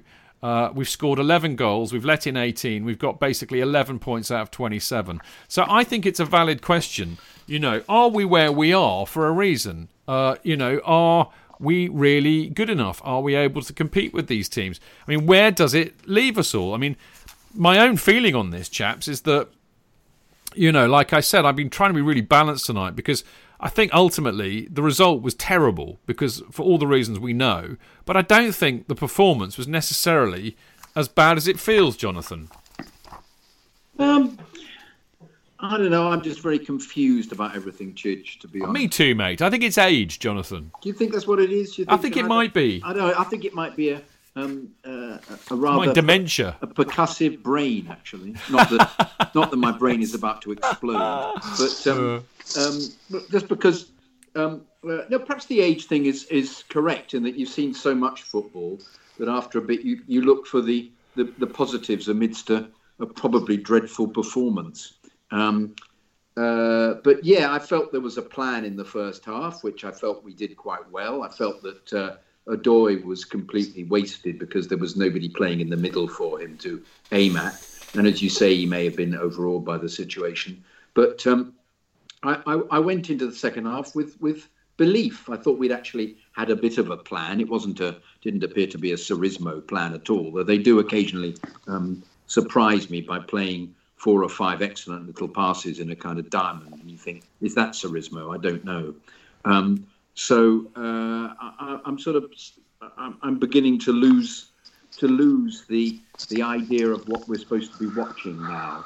So. Uh, um, uh, I, am you know, I, am in the end. I, I'm, I, I'm, I think, as many of us saying, I just want the season to end and everything to unfold as it will um, with, you know, will we end up having a transfer ban? Will we end up with a new manager?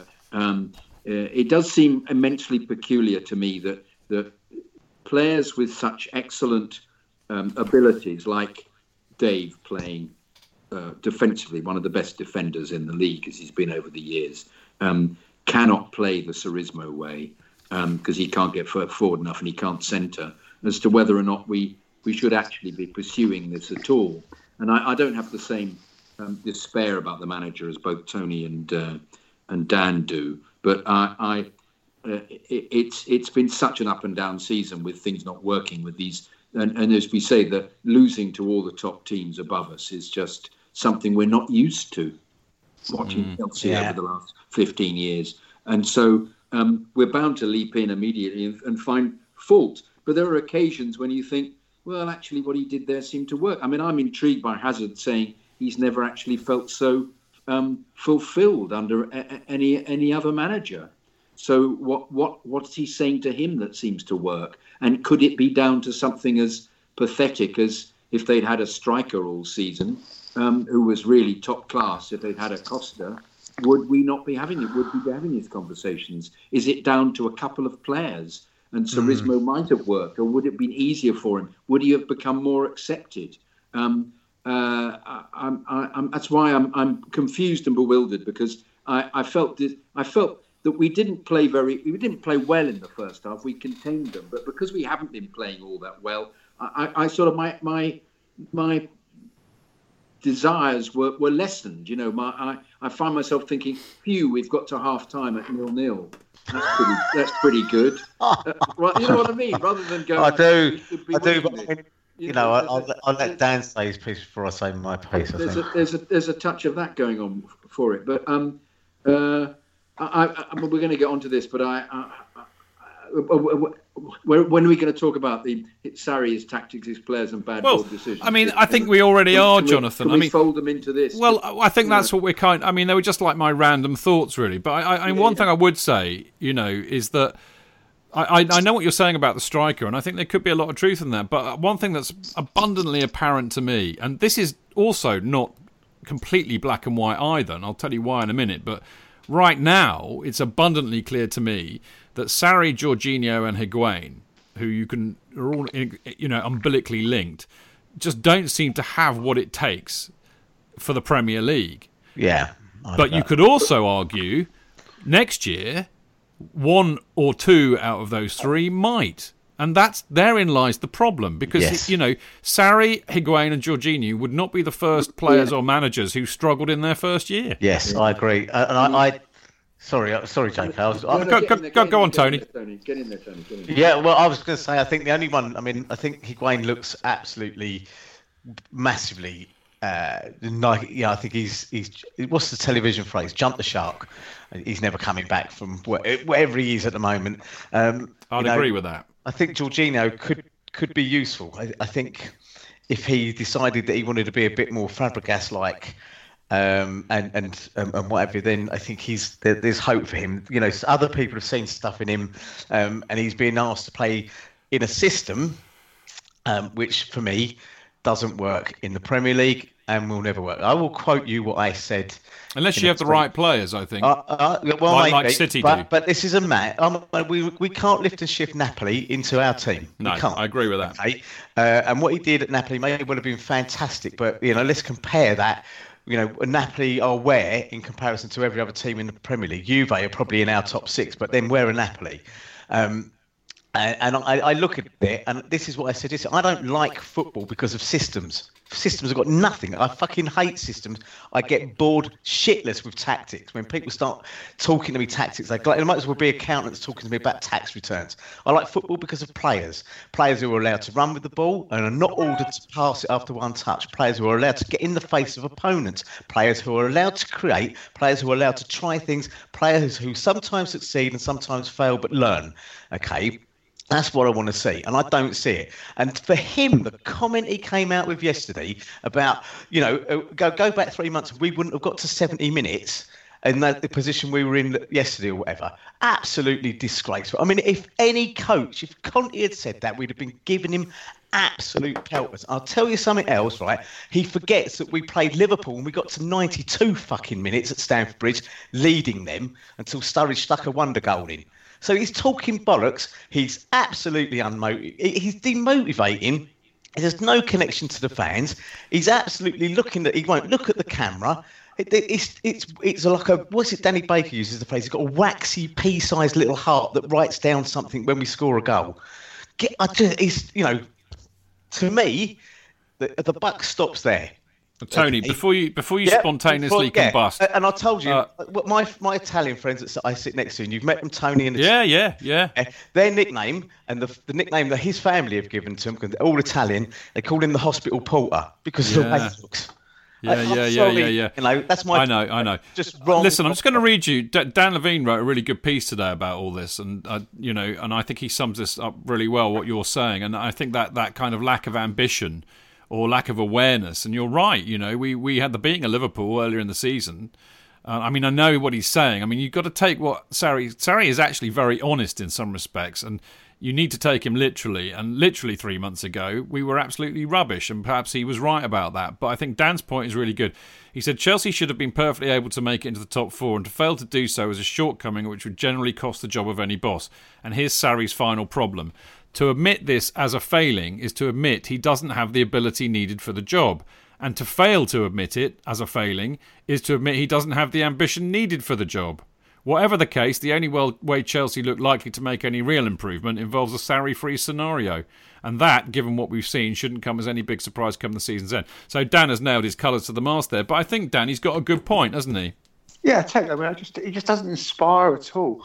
I mean, the, the bigger picture is we are where we are. If you look at our, our league position since the Champions League, I think our average is between four and a half and fifth, despite two titles. Yeah. So we probably are where we are because yeah. you know lack of investment, lack of decent players. There's a whole there's a whole raft of reasons why.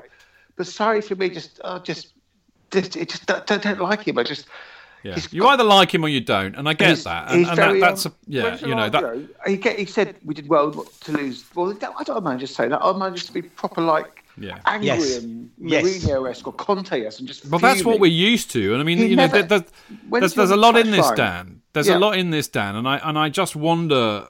You know, I mean, as you know, I, I'm you know I'm a psychotherapist in my day job, and I and I'm very intrigued by what goes through people's minds when they're thinking about this. And you know, another thing that's occurred to me is that on the one hand, you know, have we just become a bit too entitled, or, or is it just that we're really cross because we, we hate losing to a vile team, or or is it proof? If we're beginning to accept this, is it proof of how far we've fallen? Which is kind of what you're you guys are alluding to. I mean, Well, there's a lot going on here, isn't There's there? a little bit. I would say one thing. I would be more inclined to back Sarri had I seen progress, and that's what I haven't seen. Okay, it, it- we can't say he didn't have a, he didn't have a, he didn't have a pre-season. He's had 30 games. Okay, he's had more than that. Okay, and I've seen zero progress. I can't say that any player has progressed. Maybe Callum Hudson-Odoi, maybe Ru- Rubens Loftus-Cheek. Any of the others progressed? I don't think so. And, and and I don't see us progressing as a team. I don't see us progressing with any spirit or with any passion or with any, as, as what Dan said, any motivation. And that's the bit that's missing for me. That, that's all part of his job. Okay. And like you said, you get he can be very professorial like um like Wenger. Okay, but look what happened. You know, after their initial couple of seasons, you know, they, they started to drift quite badly towards the end. Um, well, that, that little league table I did, Tony, looks positively Arsenal-esque, doesn't it? Yes, it does exactly. So I, I, I've said enough, and it's time for JK. But uh, you know, it's the, No, it's I- the lack of progress, absolute lack of progress. That's what I wanted this season. I wanted to see him to slowly implement his style. I expected one or two bad results. There's been no implementation, implementation whatsoever of his style. I don't see any of this wonderful Sarri ball stuff. The first 10 or 15 games, okay. Then we got found out, and it's, it's been absolutely dire. I mean, some of the home games have been absolutely abysmal. Some of the worst football I've seen. Yes, I understand we've got the players, but good coaches adapt to what they've got. Yes. He says he, he says he doesn't need transfers. I can coach.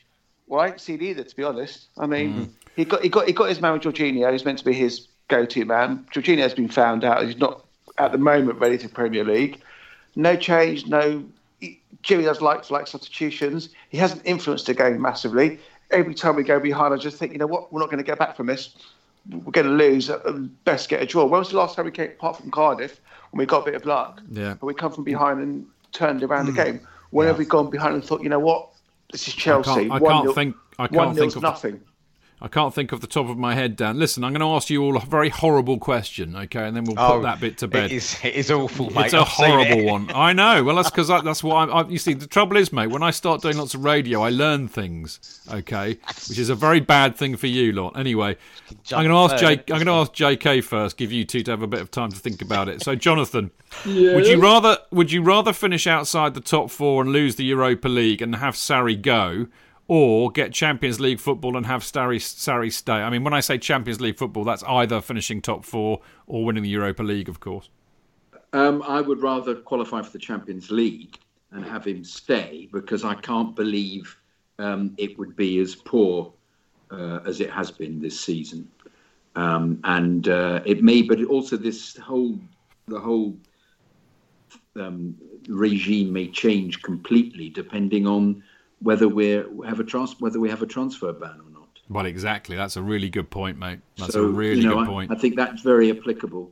Um, Yeah. And, and also this this I'm very worried about this um, demand for championship loanees to have instant access to the first team. well, Oh, that's just that's you know, bullshit. isn't it? Yeah, I, yeah. I'm, It's I'm- all crap. I'm sorry. Mount's no, had a good season. He he needs another. Mason Mount needs a good loan in the Premier League next season. Yeah. Same with Reece James. Same Yeah. with Tomori. Isn't they've had? Same with Lampard and Morris. yeah, exactly. It's they, need, they need more experience, don't they? They need So- bit- They do, of course you they know do. what? I would like to see them both go to Bournemouth next season because Bournemouth play good football. Eddie has a really progressive coach. Yeah. I think it'd be great. And look at Yes. Aké. Yeah, exactly. Like Yeah. someone like Bournemouth, we're going to get. They need 30 games in the Premier League next season. Then we talk about it. So there's too much, Yeah. you know, delusion Hype. that because Yeah, they've had a I good know. time for Derby, they can jump straight into the Chelsea first. you're gonna I- you're gonna you're gonna answer the one other you're gonna point. answer the. Sorry, mate. Go, John, Jonathan. Sorry, go on, mate. one, po- point I was going to make. Um, I- I'm, I'm, I suspect that Sarri may be the kind of man who will say, uh, I, if it's not working for him and he doesn't think he can make it work, he might jump ship. You know. Is he? Are you? Are you his agent? Will he, will, do you think he'll come out and say in a press conference, "I'm sorry, it's just not working for me," and storm off? oh, oh, nice one, Chidge. Nice one.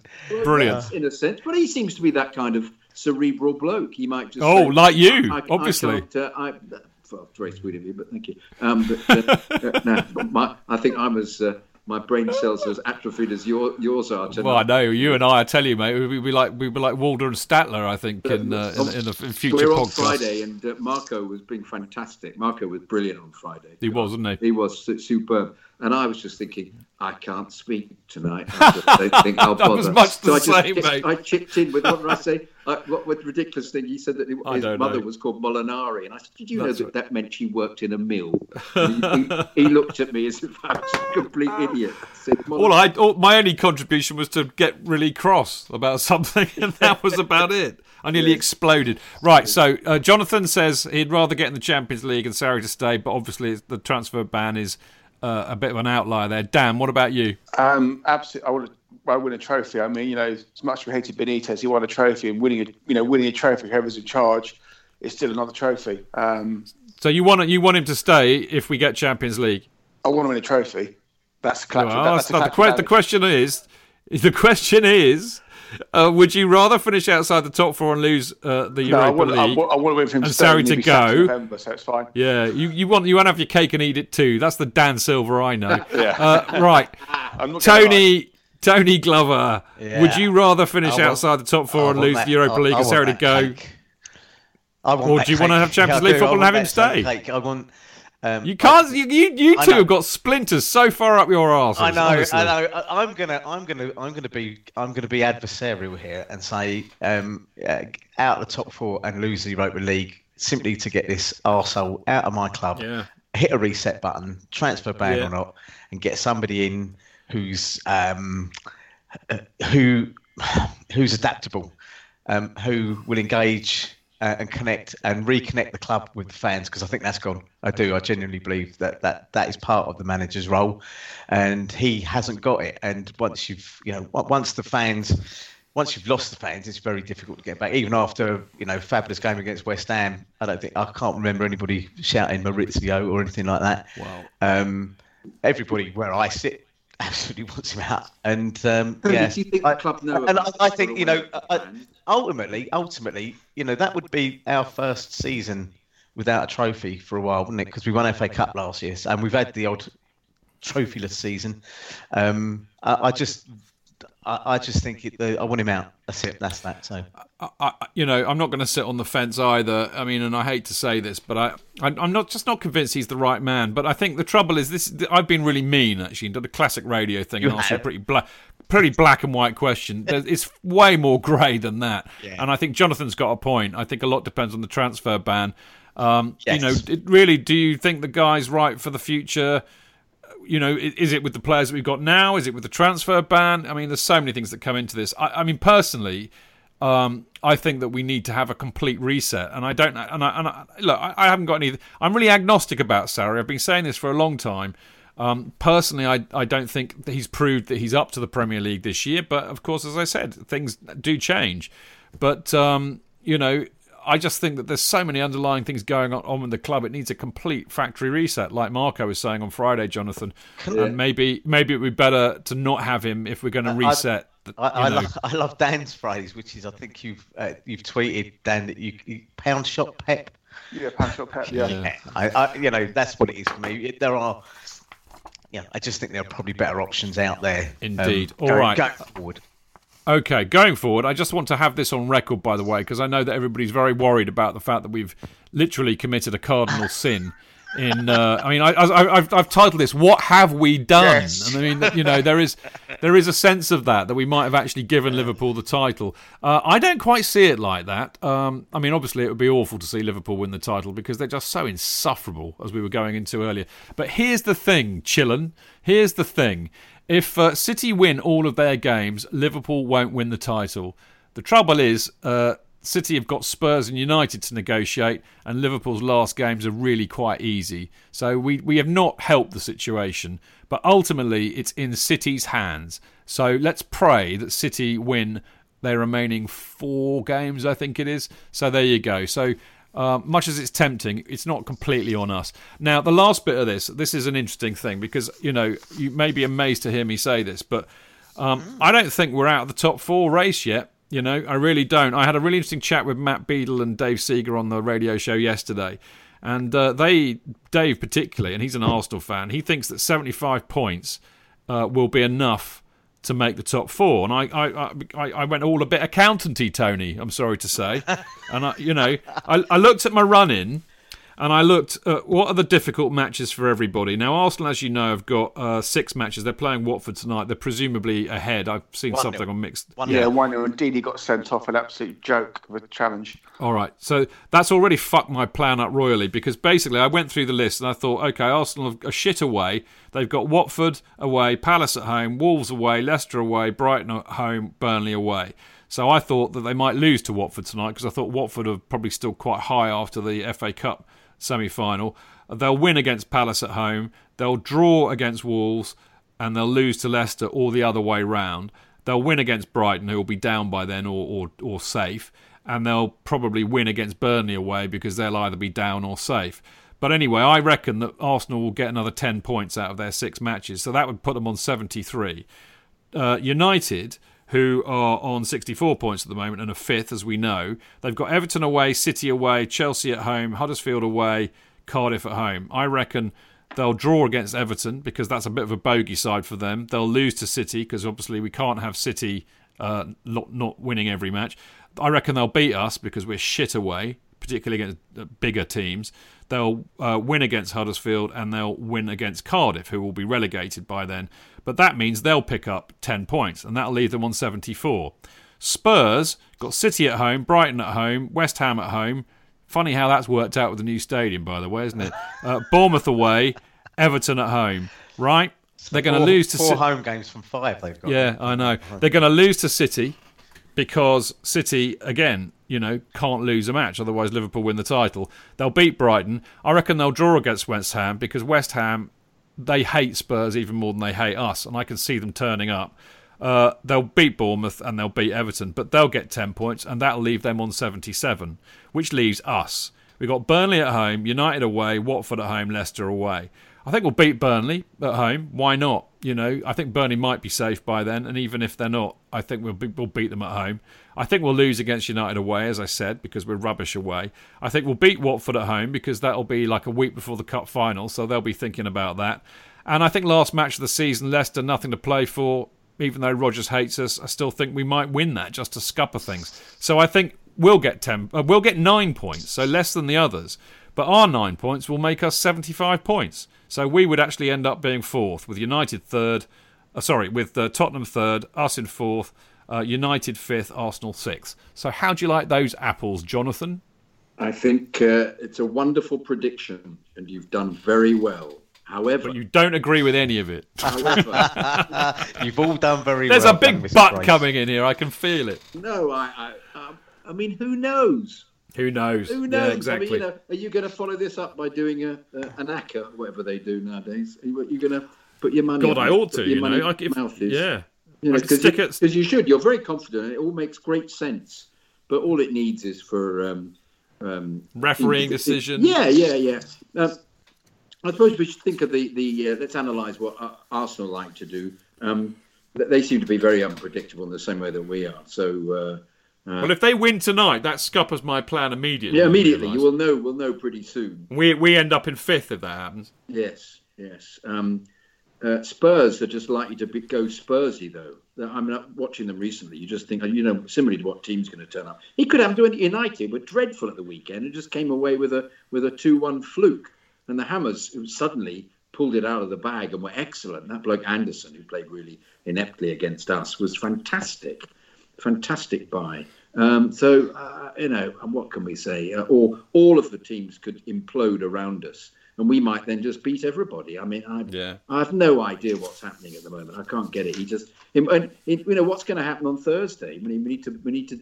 Well, we're going to get into that, well. Jonathan. You know, That's a very good segue of you. I know. I've Uh, very quickly seen all the before before we do, um, yeah, you, well, Paul, Paul Burgess is not confident in my confidence, and I can understand that, Paul. And he says you're hack as fuck, then, Chidge, if Arsenal win. Well, I did say that. Well, that's why I haven't put it on yet, mate.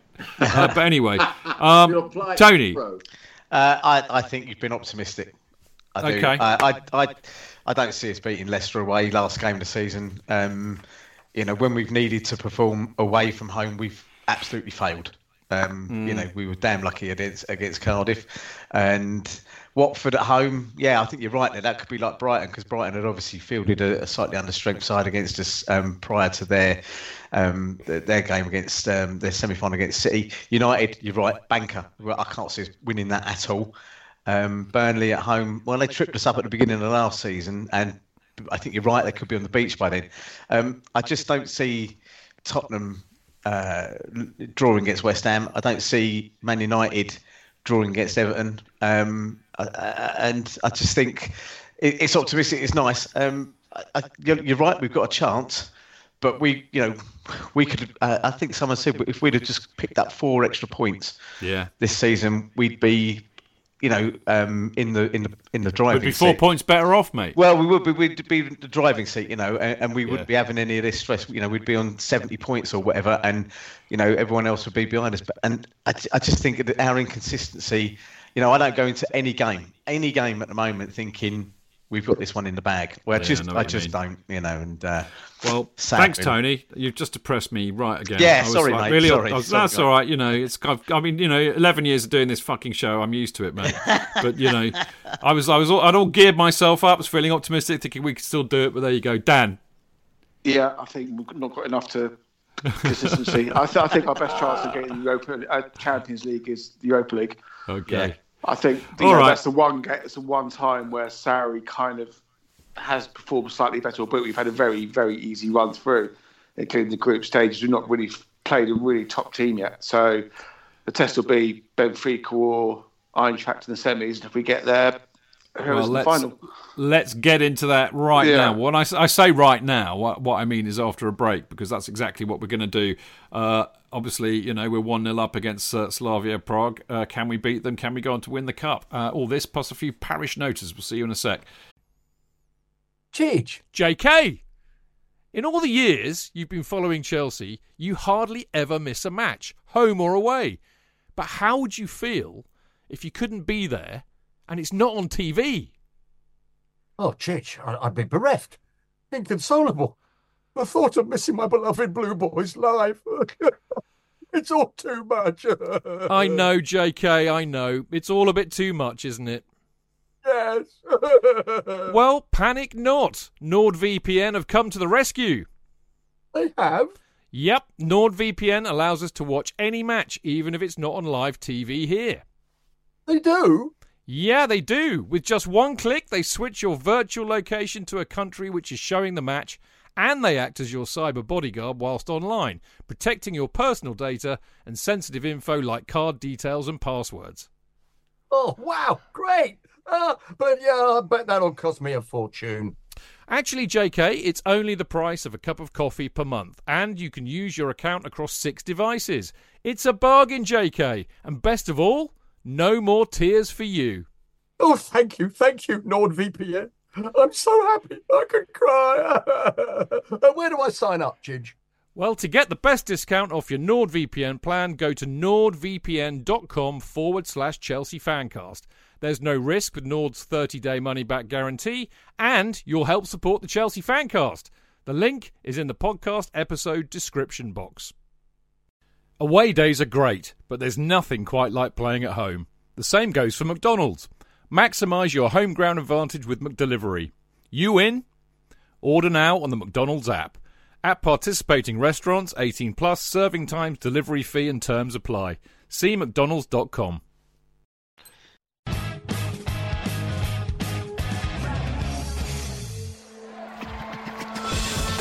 Real fans, real opinions. I'm Jason Cundy, and you're listening to the Chelsea Football Fancast. Proper Chelsea. Footballfancast.com.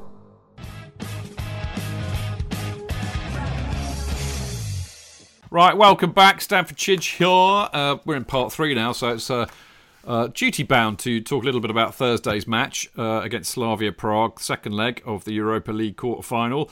Um, bottom line is, we weren't too impressive, really, with the truth to be told. Although I thought that Slavia Prague were a lot better than uh, than uh, perhaps we expected them to be. But at the end of the day, you know, this is European football, and a one 0 away win is a decent result. Good old Alonso scoring the header just to piss the trolls off made me laugh, that's for sure. Um, but I think, if anything, it's kind of proved that we can't take them lightly, and uh, they've now got nothing to lose. And we know that they're a team that can fight. We know that they're a team that will be physical, and they'll stick their foot in. And we know that they pulled off a very good result um, against Sevilla. So, you know, this ain't going to be easy at all. Uh, but surely it depends entirely on who Sarri's going to pick, Jonathan. Um, well, he'll, he'll, probably pick the, what is now the B team, which will be Pedro and William and Alonso and um, uh, I don't know. Does um, does Christensen become part of the, the A team now that he's uh, playing instead of Rudiger, or does he go back into the B into the B team? So um, will he give him another go?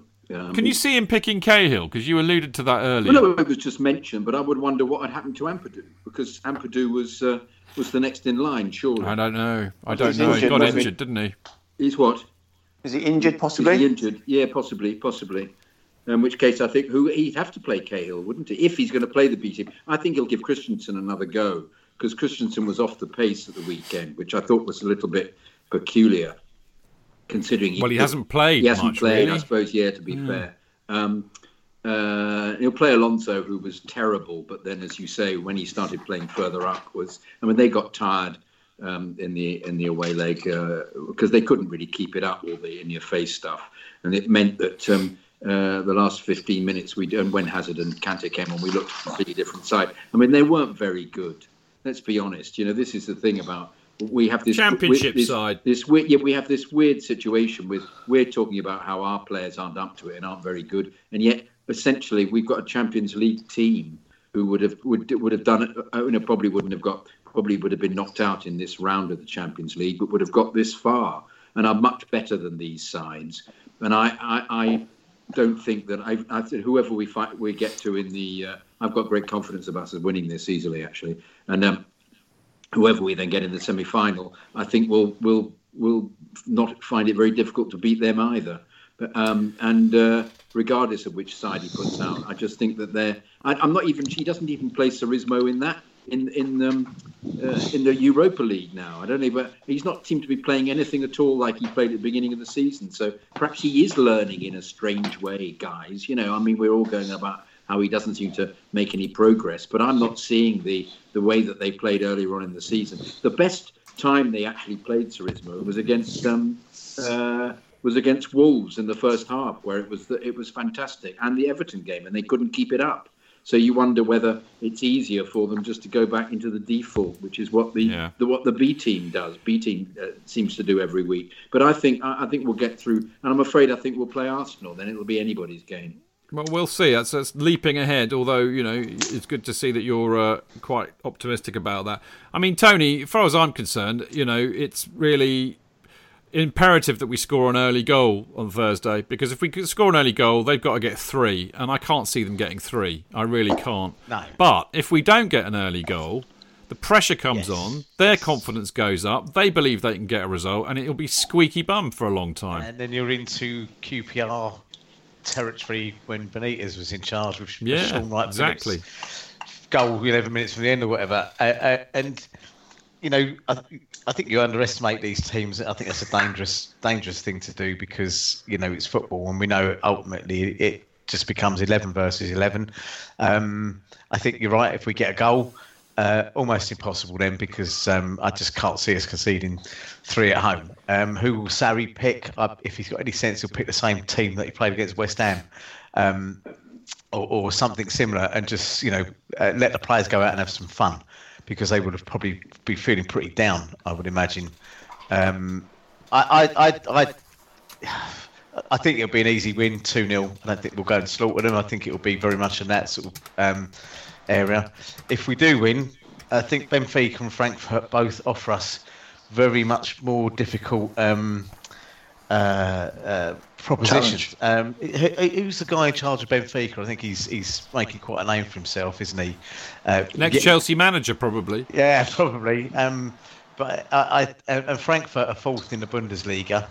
Um, so and a very attacking team as yeah, well, Tony. They're yeah. Than, so they're, they're, they're you know uh, pro rata higher than us in, in, in, in our league or whatever. Or on a level, I, I, German teams worry me. I don't know why. I think it just goes back to the trauma of 1970. Um, there's one for the teenagers. Um, but I, I, I, think we will. I, I don't think we'll win it. I, I think that there's going to be tougher tests to come. Um, and I just don't think we've got the um, minerals to um, to go into a tough game and and see it through. I think we're we are very we're eggshell, um, really. In that so, sense. do you, do you think if he get if they don't do well in the Europa League, say they were to, to lose to to Prague, that that would definitely be the end of Sarri. No, because I, I, I, think I, I, think it's as delicate as that. Personally, I think that. I think you could be right, but I think there would be, you know, if if a disaster should happen, and you know, we end up with, uh, you know, losing two one or something like that, you know, and, and no matter what we throw at them, and it becomes a bit of a England Poland. You know, they've got a goalkeeper in there like um, whatever the guy's name was, uh, Tomaszewski, was it? Um, I, you know, if, if that happened, I, have said it before. I think, J.K. I, there's there's basically bugger all point in changing anything now. You're not going to get any Solskjaer effect from any other player coming in, um, uh, or, or, any other coach coming in from now to the end of the season. I, I think actually what you do um, and you don't, as much as I dislike him, don't don't phone him up when he's on the stairs at Leicester and say you're out of a job. Um, but you know, get get it over clean quick. And I think you mentioned it earlier on. I think you know there, there needs to be some hierarchical changes, but you know we'll get a clearer picture as things stand. We're on a transfer ban. We can't, you know, they're not going to give us the what was it, the appeal, uh, leave of appeal or whatever. Um, uh, but yeah, I, I you know, I, I, I think you're right I think that would just be the straw that breaks the camel's back, but the, the straw that breaks the camel's back won't be applied until season's over. Um, I mean, you know, I mean, what is it? Four two to Benfica at the moment, isn't it? So, you know, that's a really tough one to call as to who goes through with that. I mean, you know, I could see Frankfurt getting a result there, uh, but there you go. Dan, how do, how do you see this going on Thursday? You're going to be there. Um, I think we should have enough to, to you know to scrape through. Um, I don't think it's going to be particularly enjoyable. I think it'll be a, as Tony said, a, 2 0, maybe a 2 1. I think we'll probably let in a goal, but I think it will be, you know, uh, a a painful death by a thousand passes, but we'll win. Mm. Okay, and what about what about the uh, the cup as a whole? Do you think you think we can beat either Benfica or Frankfurt and get through to presumably uh, Arsenal, well, or Valencia well, or Villarreal? They won't Napoli off just yet. It'll be a hostile yeah. atmosphere. Arsenal don't travel very well and we've known from experience they're, they're a decent side. You know, did you see Napoli yeah. play last season? I think we. no, I didn't. Funnily enough, I have a feeling Benfica or Eintracht were our first real test. We've had a very easy route, we had an easy yeah, group. Um, I get to final, and who knows? Look at Munich. You never know. Mm. You never know, do you? All right, well, we shall soon find out on Thursday. Right, well done, chaps. Quick few uh, parish notices here. One that's unscripted. I got a, a text message from the lovely Mark Meehan, uh, who is Eddie McCreadie's Blue and White Army on Twitter, who uh, always does a fantastic job in answering our Chelsea Fancast quiz on Friday nights on the Love Sport radio show. So well done, Mark. Uh, right, he says, Hi, Chidge. Uh, if you can plug on the uh, plug plug on the fancast, I've got.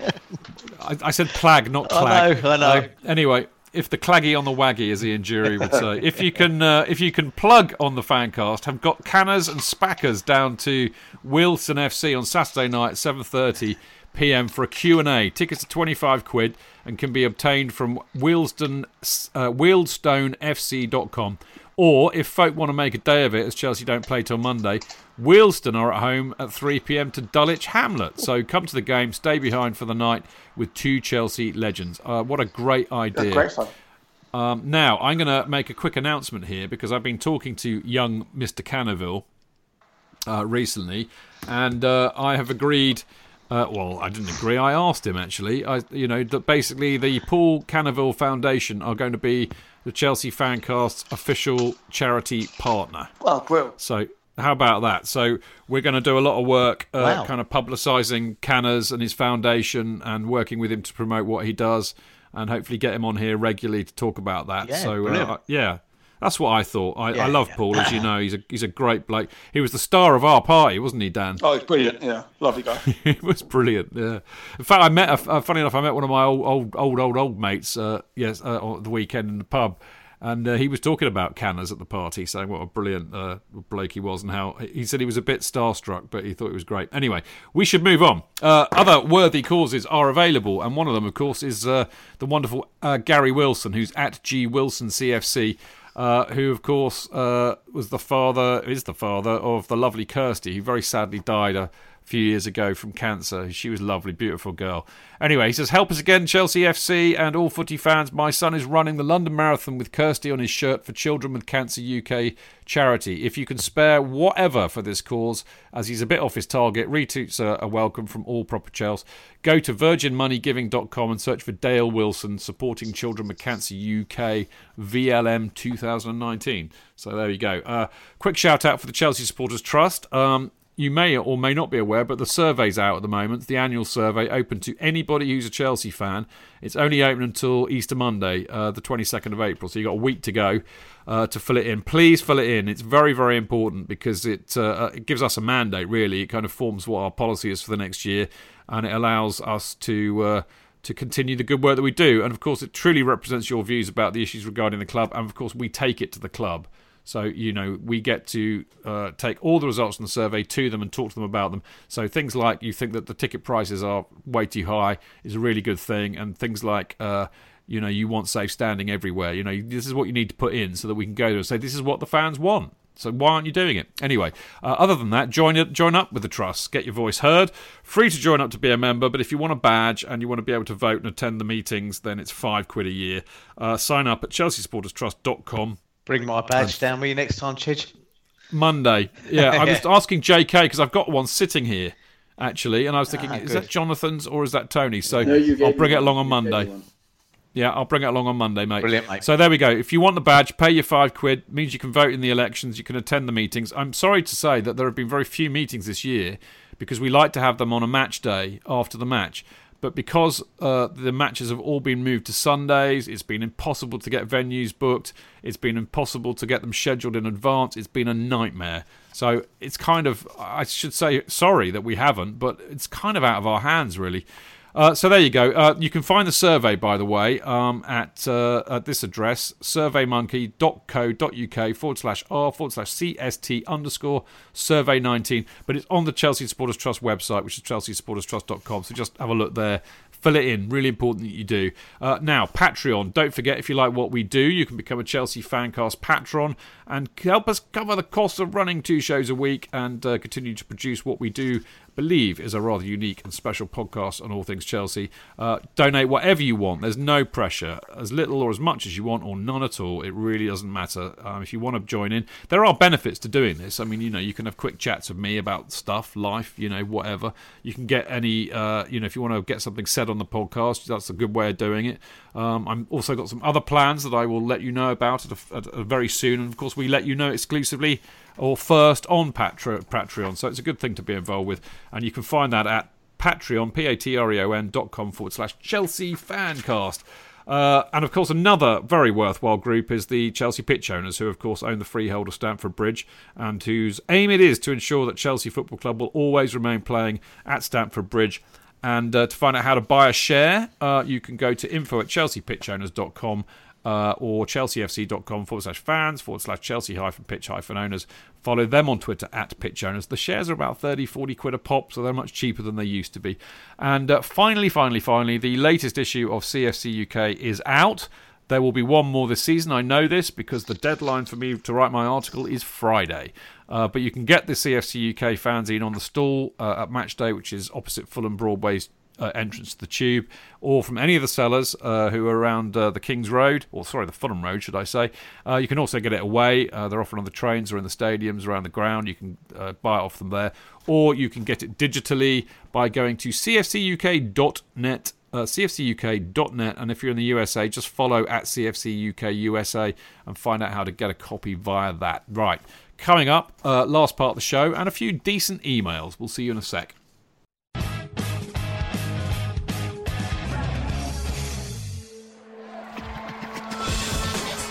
Fans, real opinions. I'm Jason Cundy, and you're listening to the Chelsea Football Fancast. Up the Chelsea! Footballfancast.com.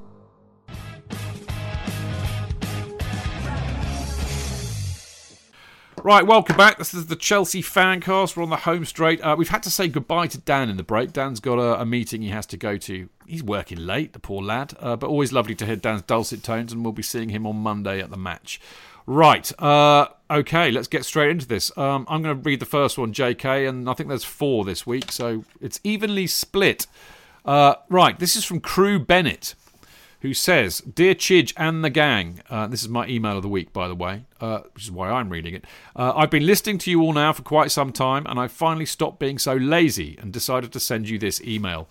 First of all, Thank you for the effort you all put in to produce this podcast. I'm always excited for the new one each Monday. They make my day so much better.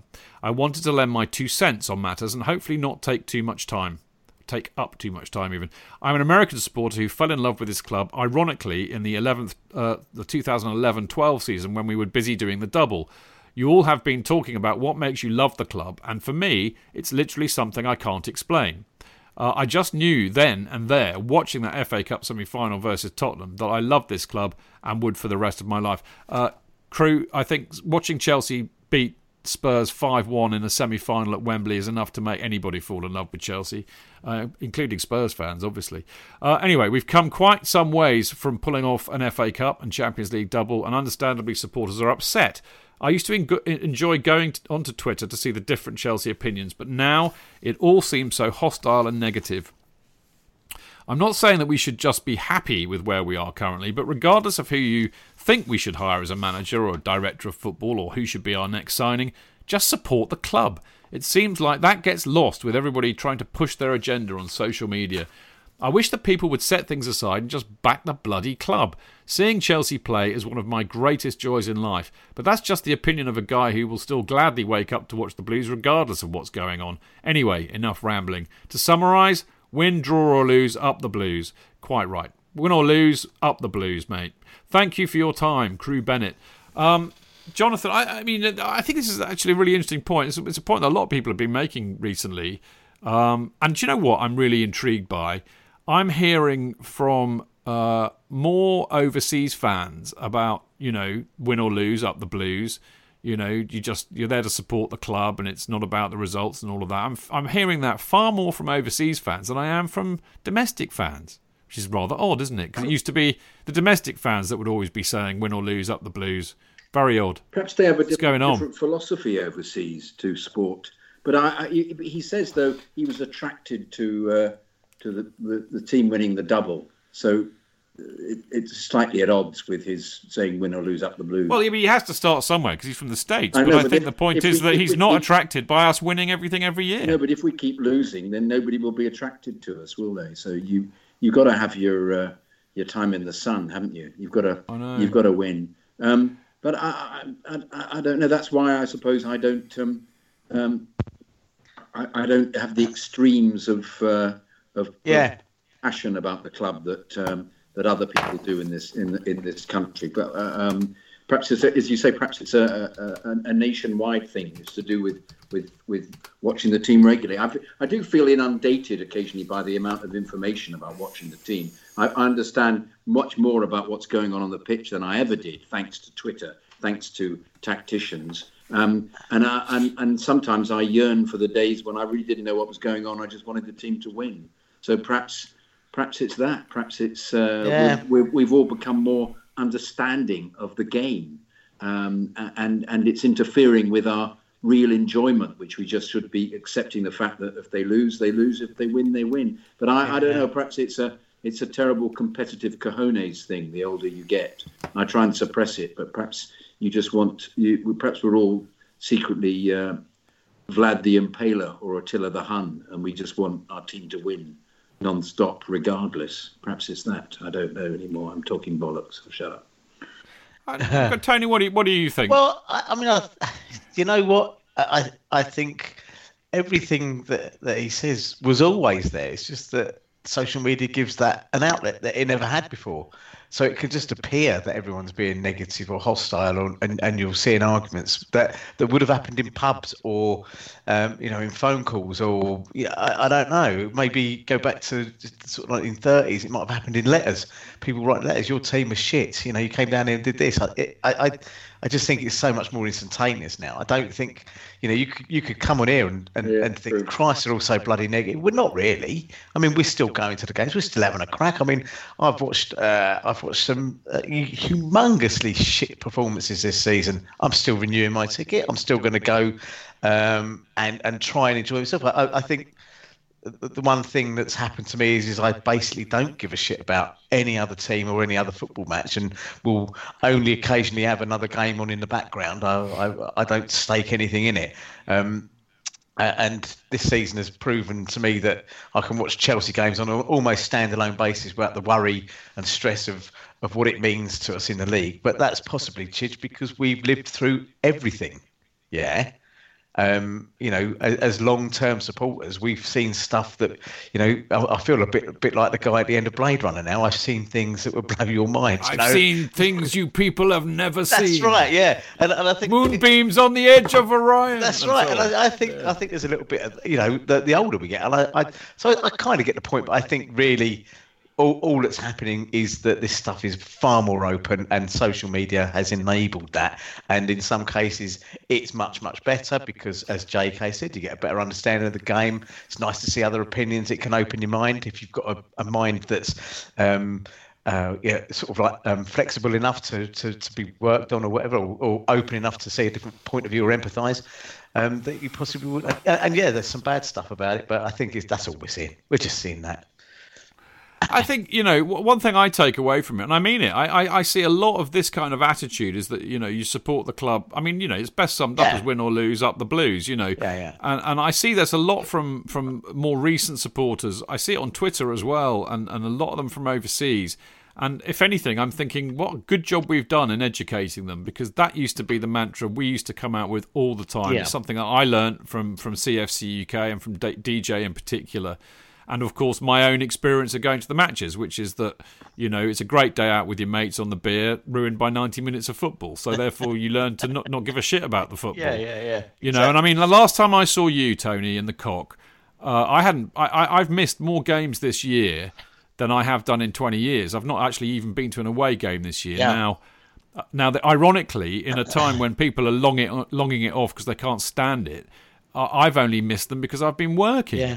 So I, I, I hadn't seen you lot in the pub. In fact, you you you you were you know you you you said we didn't you didn't recognise me when I turned up. You lot, No. and it felt like that. But I I had so much fun. It just reminded me of why I love going. I mean, okay, it helped that we we beat uh, was it West Ham? Yeah. yeah. It helped that it was a great match and, and you know all the rest of it. But actually, the the real joy of it was just being back in that manner, seeing all the faces, seeing you lot, having a few pints in the pub, catching up with you, seeing all the people at the stall. You can't replace that, you know, by watching it on the telly. And that's why we're so privileged. But I'm really heartily encouraged by, you know, the fact that these overseas fans actually get it like we used to get it. And maybe we should remember that. Yeah, yeah, yeah, yeah. Brilliant email. That's why it's my email of the week, crew. Good work, son. Right, uh, we got a good one from Vinod, Vinod, our regular emailer, Jonathan. He's probably in here somewhere. Good Siege old mentality. Vinod. Vinod, Don't know if he is or not. Dear all, not been the best of weeks for me as a Chelsea fan. Started with a video of Chelsea fan singing about Salah, followed by the video by a black Chelsea fan. I understand that every club has fans from all walks of life. However, it still leaves a very sour taste in my mouth. One of the first podcasts I heard was the one with Paul Canoville. He spoke about how unnerved he was when he heard racist, abu- racist abuse from his own fans. Maybe it was from people pretending to be Chelsea fans to further their vile agendas. But put yourselves in his shoes. Think how it must feel. I'm not going to dwell further on this. The weekend ended with the frustrating defeat at Anfield. It's been a trying season for Chelsea fans. I've never seen fans being so divided. I reckon Twitter and social media have to do with it. Enough negativity. He's just echoing what. Uh, what Yeah, yeah, yeah. yeah, yeah. You wouldn't be exposed to this sort of stuff before, and I think, and so you'd be you'd be walking around in almost you know ignorant bliss. Ignorance, complete. You know, absolutely. So you, you wouldn't worry savage, about it. Noble savage time, isn't it? Yeah, exactly. And all I would say about the, the racism thing, um, you know, the the video that came along and and and the and the young black fella that uh, that, that got held abuse at. This is this is morons um, that are screaming into the void at the dying of the light. That's what that's what that's what's happening. These are people that are dinosaurs. They are becoming, um, I, I believe, less and less as as this stuff becomes less tolerated and becomes in fact intolerable and punishments start to ramp up and bans and all this sort of stuff, they'll find somewhere else to go and spread their hatred and all this sort of stuff. But um, you know, I'm afraid it's still there, not just uh, against um, you know black people or or um, uh, Muslims. You know, it, it's it's LGBTQ people. You know, it, it it's just idiocy. And um, you know, Vinod, you should just try and well, not ignore it, but acknowledge it. But um, you know, be aware of the very fact that it's a huge minority. It's a, it's a, they are insignificant shits, basically. But you're you're right, Tony, in many respects.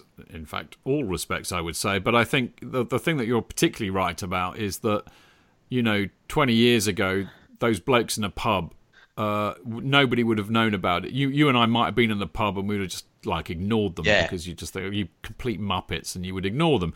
But they, for some ungod known reason, decide to film it and stick it on Twitter, which tells you about the prevalence Yes. of social media these days and how stupid and insidious it is. Yeah. And because of the way social media works, everybody gets to know about it. And because of the, the way that social media works, the media pick it up. Yes. And, you know, this is what happens. It becomes part of the, you know, just the behemoth, which is the news, the 24 7 news cycle, which makes you know a mountain well i'm not i'm not trying to belittle what's happening because it's it's foul. Let's not not get away from that. But it just makes you i mean i had a i had a meltdown on friday. Jonathan will will you know verify this in a second. But yannick phoned up talking funnily enough uh, very much about this this young black kid who Yeah. uh, got abused. Now we hadn't seen it so clearly i couldn't comment on on something i hadn't seen. But I was trying to say to Yannick, uh, you know, how did it make him feel? Because, you know, I'm, I, I mean, basically, and I, I got bored of waiting for an answer from Yannick, so I just lost my shit because I'm sick of it. I'm sick of the actual racism and all of that, obviously. But I'm also sick of being a Chelsea fan and nearly every day being tarred with the same brush. Yes. T- talking to friends who are not football fans, and they're saying, "Oh, you, you're, you're, you're like with all your, all your mates must be racist. You're a racist." Yeah. You know, I'm sick of it. Yeah. Sick to the fucking back teeth of it. Yeah. And that's how it makes me feel. And I think that's how it makes the majority of Chelsea supporters who are not racist feel. Yes. You know, and and you and I we all know it's a tiny it is a minority. You know, it's not it's not the majority that people are liking to make out at all. It's a minority. And it sickens me and I'm fed up with it. Yeah. Here, here, mate. Here, Yeah, here. so there you go. Uh, and Vinod, I feel for you, mate, and I'm, I'm brilliant. I'm well done for echoing that and, and putting Yeah, that. well I mean, done. you, you, you, yeah. I mean, uh, people out there, you, you want to get shit off your chest like this? You send it in. I'll read it out. We all will, and we'll all talk about it. All right. Good. Okay. Now, this is I- I've because we we I, I'm this is not necessarily um, uh, having a go at people. We only had two emails this week, but thankfully it's given me a chance to catch up with some of the others we had to drop in the last few weeks. One of which was hilarious, and this this is from Bud Zola, who is clearly a character. Uh, and, and, he, and, he, and he basically starts us off a story. When Leicester won the league that famous night at Stamford Bridge, much was made of us stopping Spurs. And I'd like to say that uh, Bud Zola has uh, correctly spelt Spurs in the traditional CFC UK style, which is SP asterisk RS. Uh, and if you want to know what, if you've ever read CFC UK and wondered why anything referring to Tottenham have the vowels asterisks out, it's because DJ has decided. DJ doesn't like swearing. He's always telling me off for swearing, or and anybody really that swears. And he says that as far as he's concerned, any reference to Spurs is bad language and a swear word, so it has to be asterisked out. So now you know. Uh, anyway, uh, stopping Spurs from winning the league, but that notion was never at the forefront of my mind. Just a bonus. It was a bank holiday Monday and I'd been at home to visit the uh, to, I'd been home to visit the family in the day, so set off from the south coast in good old Sussex by the sea. Driving to games always provides time for reflection, and of course, plenty of time to think about the game at hand. Our record at home to that shower was something to behold, and hold it over them we did, with great delight. Uh, with great delight, sorry, with great delight. It had really been tested of late, though, and the games uh, now included that element of fear fear of losing at home to Spurs. When Conte's Chelsea rolled over 1 3, my football self was broken for days. That was what I feared. Continuing this train of thought on the A24 through the lovely Kingsfold area, the white Nova I was following failed to straighten after a bend and collided head on with a tra- transit van. The van ploughed into the ditch. The Nova spun 360 on its trunk and landed in a state resembling a scrunched up Kit Kat foil. Total devastation with twisted metal glass and debris all over the road. I took a few seconds to process what I witnessed and got out of the car. People behind me were getting out and dialing emergency services, and the two chaps in the van emerged from the ditch unscathed. I inched tentatively towards the stricken vehicle and peered in. The guy, the guy was a wreck but fully conscious, claret all down his face. I leant in and helped, rather dragged him out of the broken window. Two words David Busst. Disgusting. Now, if anybody uh, doesn't know what David Busst Oh, is, yes. Google it on YouTube. A guy broke his leg. Uh, it was awful. Anyway, I just about made kickoff by the skin of my teeth, but Jesus Christ, I was pumped up by now. Witnessing all of that and then sitting through Chelsea Tottenham was like some kind of amphetamine, especially given how, and how the game panned out.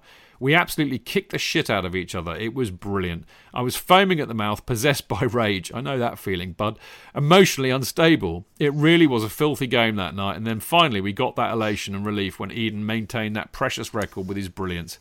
I didn't really give a damn about the mathematical implications of the title race. They were never going to win it anyway. We just could not lose to them at home, and we didn't, and it meant so much to us all. I missed that record. Fingers crossed for another 20 odd years. Up the Chelsea. The end.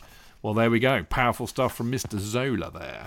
Uh, Jonathan. Yes. Last email. Andrew Smith. Hi, team. Given, given uh, the vast email backlog, you probably won't have time for any of my rubbish this week. Not true. Here we are. We're doing it. But in case you have a gap you need to fill, we do. Here it is. JK at least may well recall that back in the 60s, there was a period when regular annual matches were played between England and Young England. I have a program, Andrew, of that very match. Um, in some ways, this resembled the probables versus possibles matches some school teams used to se- use to select players at the beginning of a season. Now, with all the controversy about whether some of our current older players are past it and should possibly be replaced by our younger academy graduates, they, excuse me, there may be, well be some interest in a Chelsea versus Chelsea academy match at the Bridge.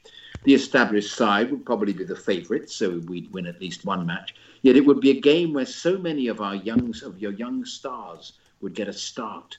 Give the proceeds to an established charity, get the publicity machine going, and this might well focus a lot of much needed positive attention on the club. Anyone see any virtue in this? Best regards to all, Alan Smith. I think the problem is, is that I don't think the uh, the um, the elder pros would try particularly hard.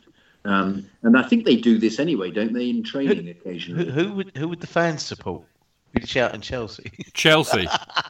Yeah, but wouldn't it? But wouldn't the fans be supporting the? Well, you'd have it, it would be polarized, wouldn't you? You'd have all the people on Twitter who, who, who Yes. wanted the youth. Play the we- kids, and play the be- youth. We'd be the Yadars, wouldn't we? We'd Yeah, be we would. It'd be Yadars versus did. It would be. Yeah. we- There would be Well, maybe that's what they should. Maybe that's what they should call it, rather than Chelsea versus the Chelsea Yeah. Academy. They should call it Yadars versus Dute. Yes, that would be that would be brilliant, and I would. I'd pay to watch to- that. Yes, I would. I'd- I'd get my best cardigan ready for that. Is that- is But that- you know is what? that the blue and white? Sorry, go on. Yeah. Well, go on, JK. You're going to say something. No, I was going to say just was that the blue and white cardigan? That was all. Oh, very good, very good. Um, I think you're right, JK. I think they do do versions of this in training. Yeah. Okay. I mean, it depends what manager they are. I mean, obviously, I think it was it Conte or was it AV? Some, one of our recent managers basically banished the youth uh, to like the far corner of Cobham, and they weren't, weren't allowed to go anywhere near the first team. But uh, uh, so, but they're not all like that. I think some of them actually utilise them as as fodder. I think this was a regular occurrence in the '60s. Actually, Yeah. it's um, uh, it would happen at. Um, I can't remember. I think they actually practiced at the bridge in the '60s. I can't remember where the. Uh, I think where, where the, the training ground was. I, I know it was to- talking rubbish. It was at two teams. I Yeah. remember. So I seem to recall that Conte used to go to some of the, uh, the youth games. It was Mourinho who uh, basically Mourinho, had zero right, interest and said that only That's it. bring them to me when when you think they're ready, and then I'll make a decision. It was like, you know, it was he was very much uh, the first team, his squad. That was it. Yeah, Um, you're right. It was Conte very good PR, wasn't it? He was always Yes. seen, seen Yes. in the crowd, wasn't he? With his Yeah, uh, yeah, with yeah. His, his his thatch of hair growing ever longer. Yeah, I, I just don't. I don't I'm not. I, I, I mean, it would be good. I think JK is right. I- You know, I think there's this thing where, um, I, did, I, I digressing slightly, but I, did, I remember having a conversation with a. Um, uh, a friend of mine who was a rugby fan, big rugby fan, and he had this view that um, you know Chelsea uh, came down to play Havant and Waterlooville, you know, then they'd know what real football is about. And I just said to him, "Do you honestly believe that? Do you believe that gnarled professionals like Didier Drogba would get kicked up in the air by Havant and Waterlooville? They wouldn't get near them. No, exactly. Don't get to the top of your game like Drogba, like Terry, and all that without knowing every trick in the book. And uh, Well, I, you know, Tony, exactly. I had a chat with Canners about this. You know, he still plays a bit of football now and again. You know, for the, the Legends teams, and and he said, he said the thing is, is our skill level. You never lose that. You know, you just never lose that. Yeah. And he said, what we lack in pace, we we make up for in experience and all the tricks in the book. Yes. exactly as exactly as you've just said. Uh, people out there, great emails, very good emails, like that a lot. Uh, great. Okay, so that is uh, brilliant. Uh, we love getting them, as you know. So do please send them in. Uh, the best of them always get read out, even if you have to wait a week or two. So email them to chelseafancast at gmail.com and please make sure you try and get them in by Monday morning, absolute latest. Uh, otherwise, you might miss the cut. Um, so there you go. Right, that I'm afraid is all we've got time for tonight. Uh, I feel I've shortchanged you all. This might not be a two and a half hour show, but there you go. Um, will be well done. Well done to Dan, Tony, and uh, Jonathan for making that so. Now uh, we will be back uh, next Tuesday, April the twenty third, which of course is St George's Day. Uh, cry Harry for St George and whatever. Yeah. Cry God for Harry and St George. I'll get it right in a minute. Anyway, uh, Chelsea, of course, are playing Burnley on the Monday night. How rude. Uh, now, I'll be joined by Jonathan, of course, and uh, Mr. Mark Worrall, if he's uh, fit for selection, and uh, Joe Tweedy. The Tweedmeister will be back, which will be great. Uh, so we'll be looking back at the matches, obviously, against uh, Slavia Prague. And as I've written here, obviously, I've written this as it should be spoken, Jonathan. Burnley. Have you seen that? seen my typo? Burnley. We're we're playing Burnley on Monday It was a with some black pudding. Conscious typo, wasn't it? Yeah. Yeah. Possibly, possibly was. I've been to Burnley. I did some filming in Burnley many years ago. In fact, actually, funny enough, I filmed at Turf Moor. Interviewed Owen Coyle, would you believe? And uh, stayed in Burnley. It's a rather peculiar town, but quite quite charming in its own way. I mean, it's a bit weird. It's very northern. Yes. but it's it's it's yeah, you know, I've, I've been there, and um, uh, and uh, also Halifax, which was also very yeah. non Halifax is weird, um, isn't it? But was I found I found both quite endearing. Yeah, I found I found Burnley endearing. I love Turf Moor; it's a proper old stadium, yeah. yeah. and they're quite friendly there. But it's just such a weird place. It's very, it's very Are split, they, are they very. Founding member of the league, aren't they, Burnley? They were, yeah, they're grand old club. I seem They to are. remember yeah, they but- had a player called, we, he would now probably be called Ralph Coates, but Ralph Coates, who had one of the Yes. best comb overs you've I mean, it made Bobby Charlton's comb over seem amateur. Indeed, that's right. Leighton James, of course. Yeah. another great Burnley player. Uh, so there we go. We'll be talking about the Slavia Prague and Burnley games next Tuesday, not Monday. Next Tuesday. We had people on Mixlr the last time we did a Tuesday show on the Monday saying, "Why aren't you podcast?" Because we were all the bloody game, you numpties. Come on, wake up. Anyway. Don't forget also, of course, to tune into the Chelsea Fancast on Love Sport Radio between 7 o'clock and 9 pm this Friday. Join me and Jonathan and Johnny Burrow. Oh, no, it's not Johnny Burrow this week. It's Jake. It's Bubba Watson. Uh, Jake Watson, lovely bloke, uh, Leicester City fan, but we don't hold it against him. Uh, and we will be uh, digesting the latest Chelsea news and we'll be looking back at the Slavia Prague match and, of course, looking ahead to the Burnley match.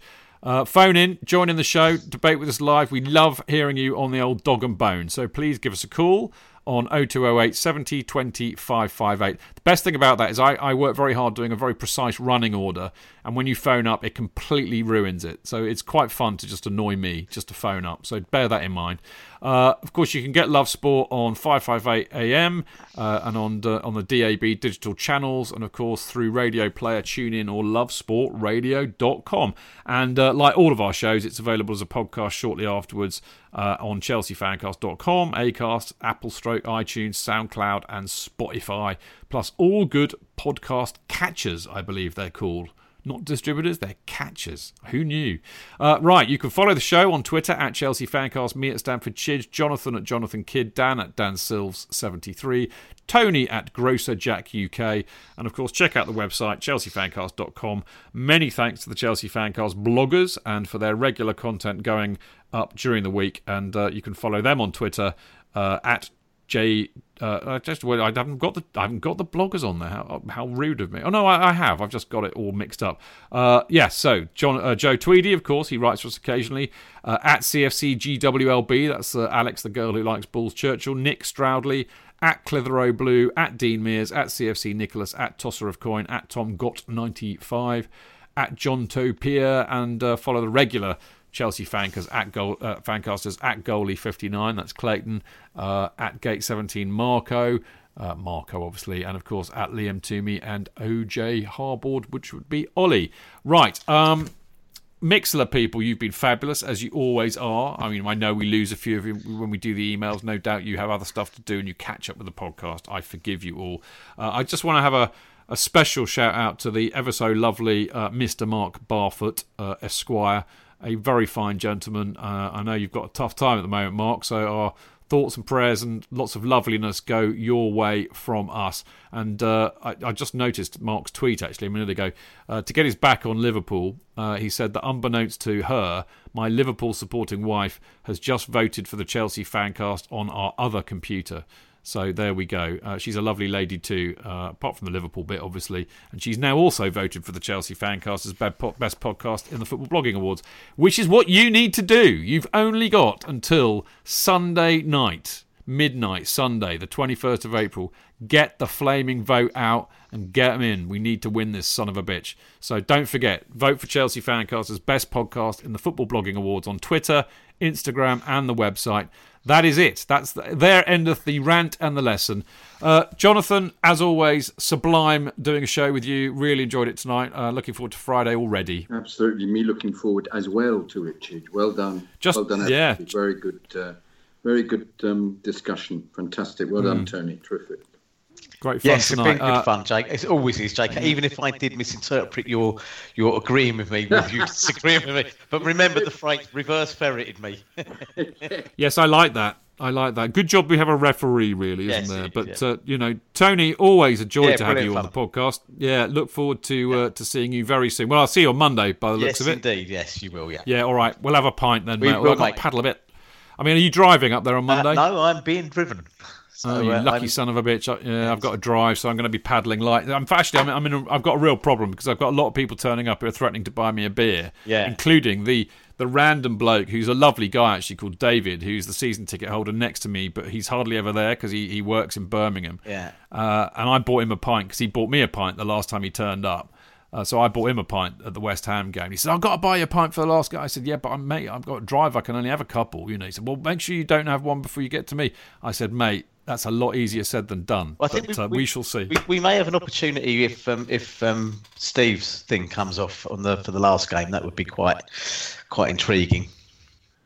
Well, if let's hope that stays as a Saturday. Yes, indeed. You know, and I that would make get- it, I can- yeah, and then you could you're, you're free. I get absolutely hammered, mate. Yes, indeed. Me too. I'm, I'm You know, the only thing I'll have to do is the radio show the next day. They, they they they won't notice if I'm hungover. Trust me. Okay. On that brilliant note, great. Sorry, go on, Tony. no, no, done, mate. That's it. No, I've- All right. Well, look, brilliant to have you, Tony, and Jonathan, and of course Dan Silver for three quarters of the show tonight. Great to have everybody in Mixlr as well. Really enjoy doing the show. It, it it's just gets more and more fun. I'm, I'm see. I'm happy now. I was miserable as sin before we started doing it. It's the therapy of the fancast. It never fails. Thank you for listening. See you next time. Until then, keep it blue, keep it carefree, and keep it Chels. Up the Chelsea!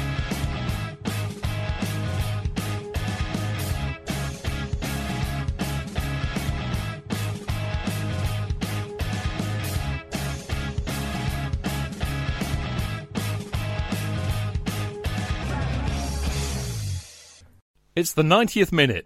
All your mates around. You've got your McNuggets share boxes ready to go. Your mates already got booked for double dipping, and you steal the last nugget, snatching all three points. Perfect! Order McDelivery now on the McDonald's app. You in? At participating restaurants, 18 plus serving times, delivery fee, and terms apply. See McDonald's.com. Hi, I'm Daniel, founder of Pretty Litter. Cats and cat owners deserve better than any old fashioned litter. That's why I teamed up with scientists and veterinarians to create Pretty Litter. Its innovative crystal formula has superior odor control and weighs up to 80% less than clay litter. Pretty Litter even monitors health by changing colors to help detect early signs of potential illness. It's the world's smartest kitty litter. Go to prettylitter.com and use code ACAST for 20% off your first order and a free cat toy. Terms and conditions apply. See site for details.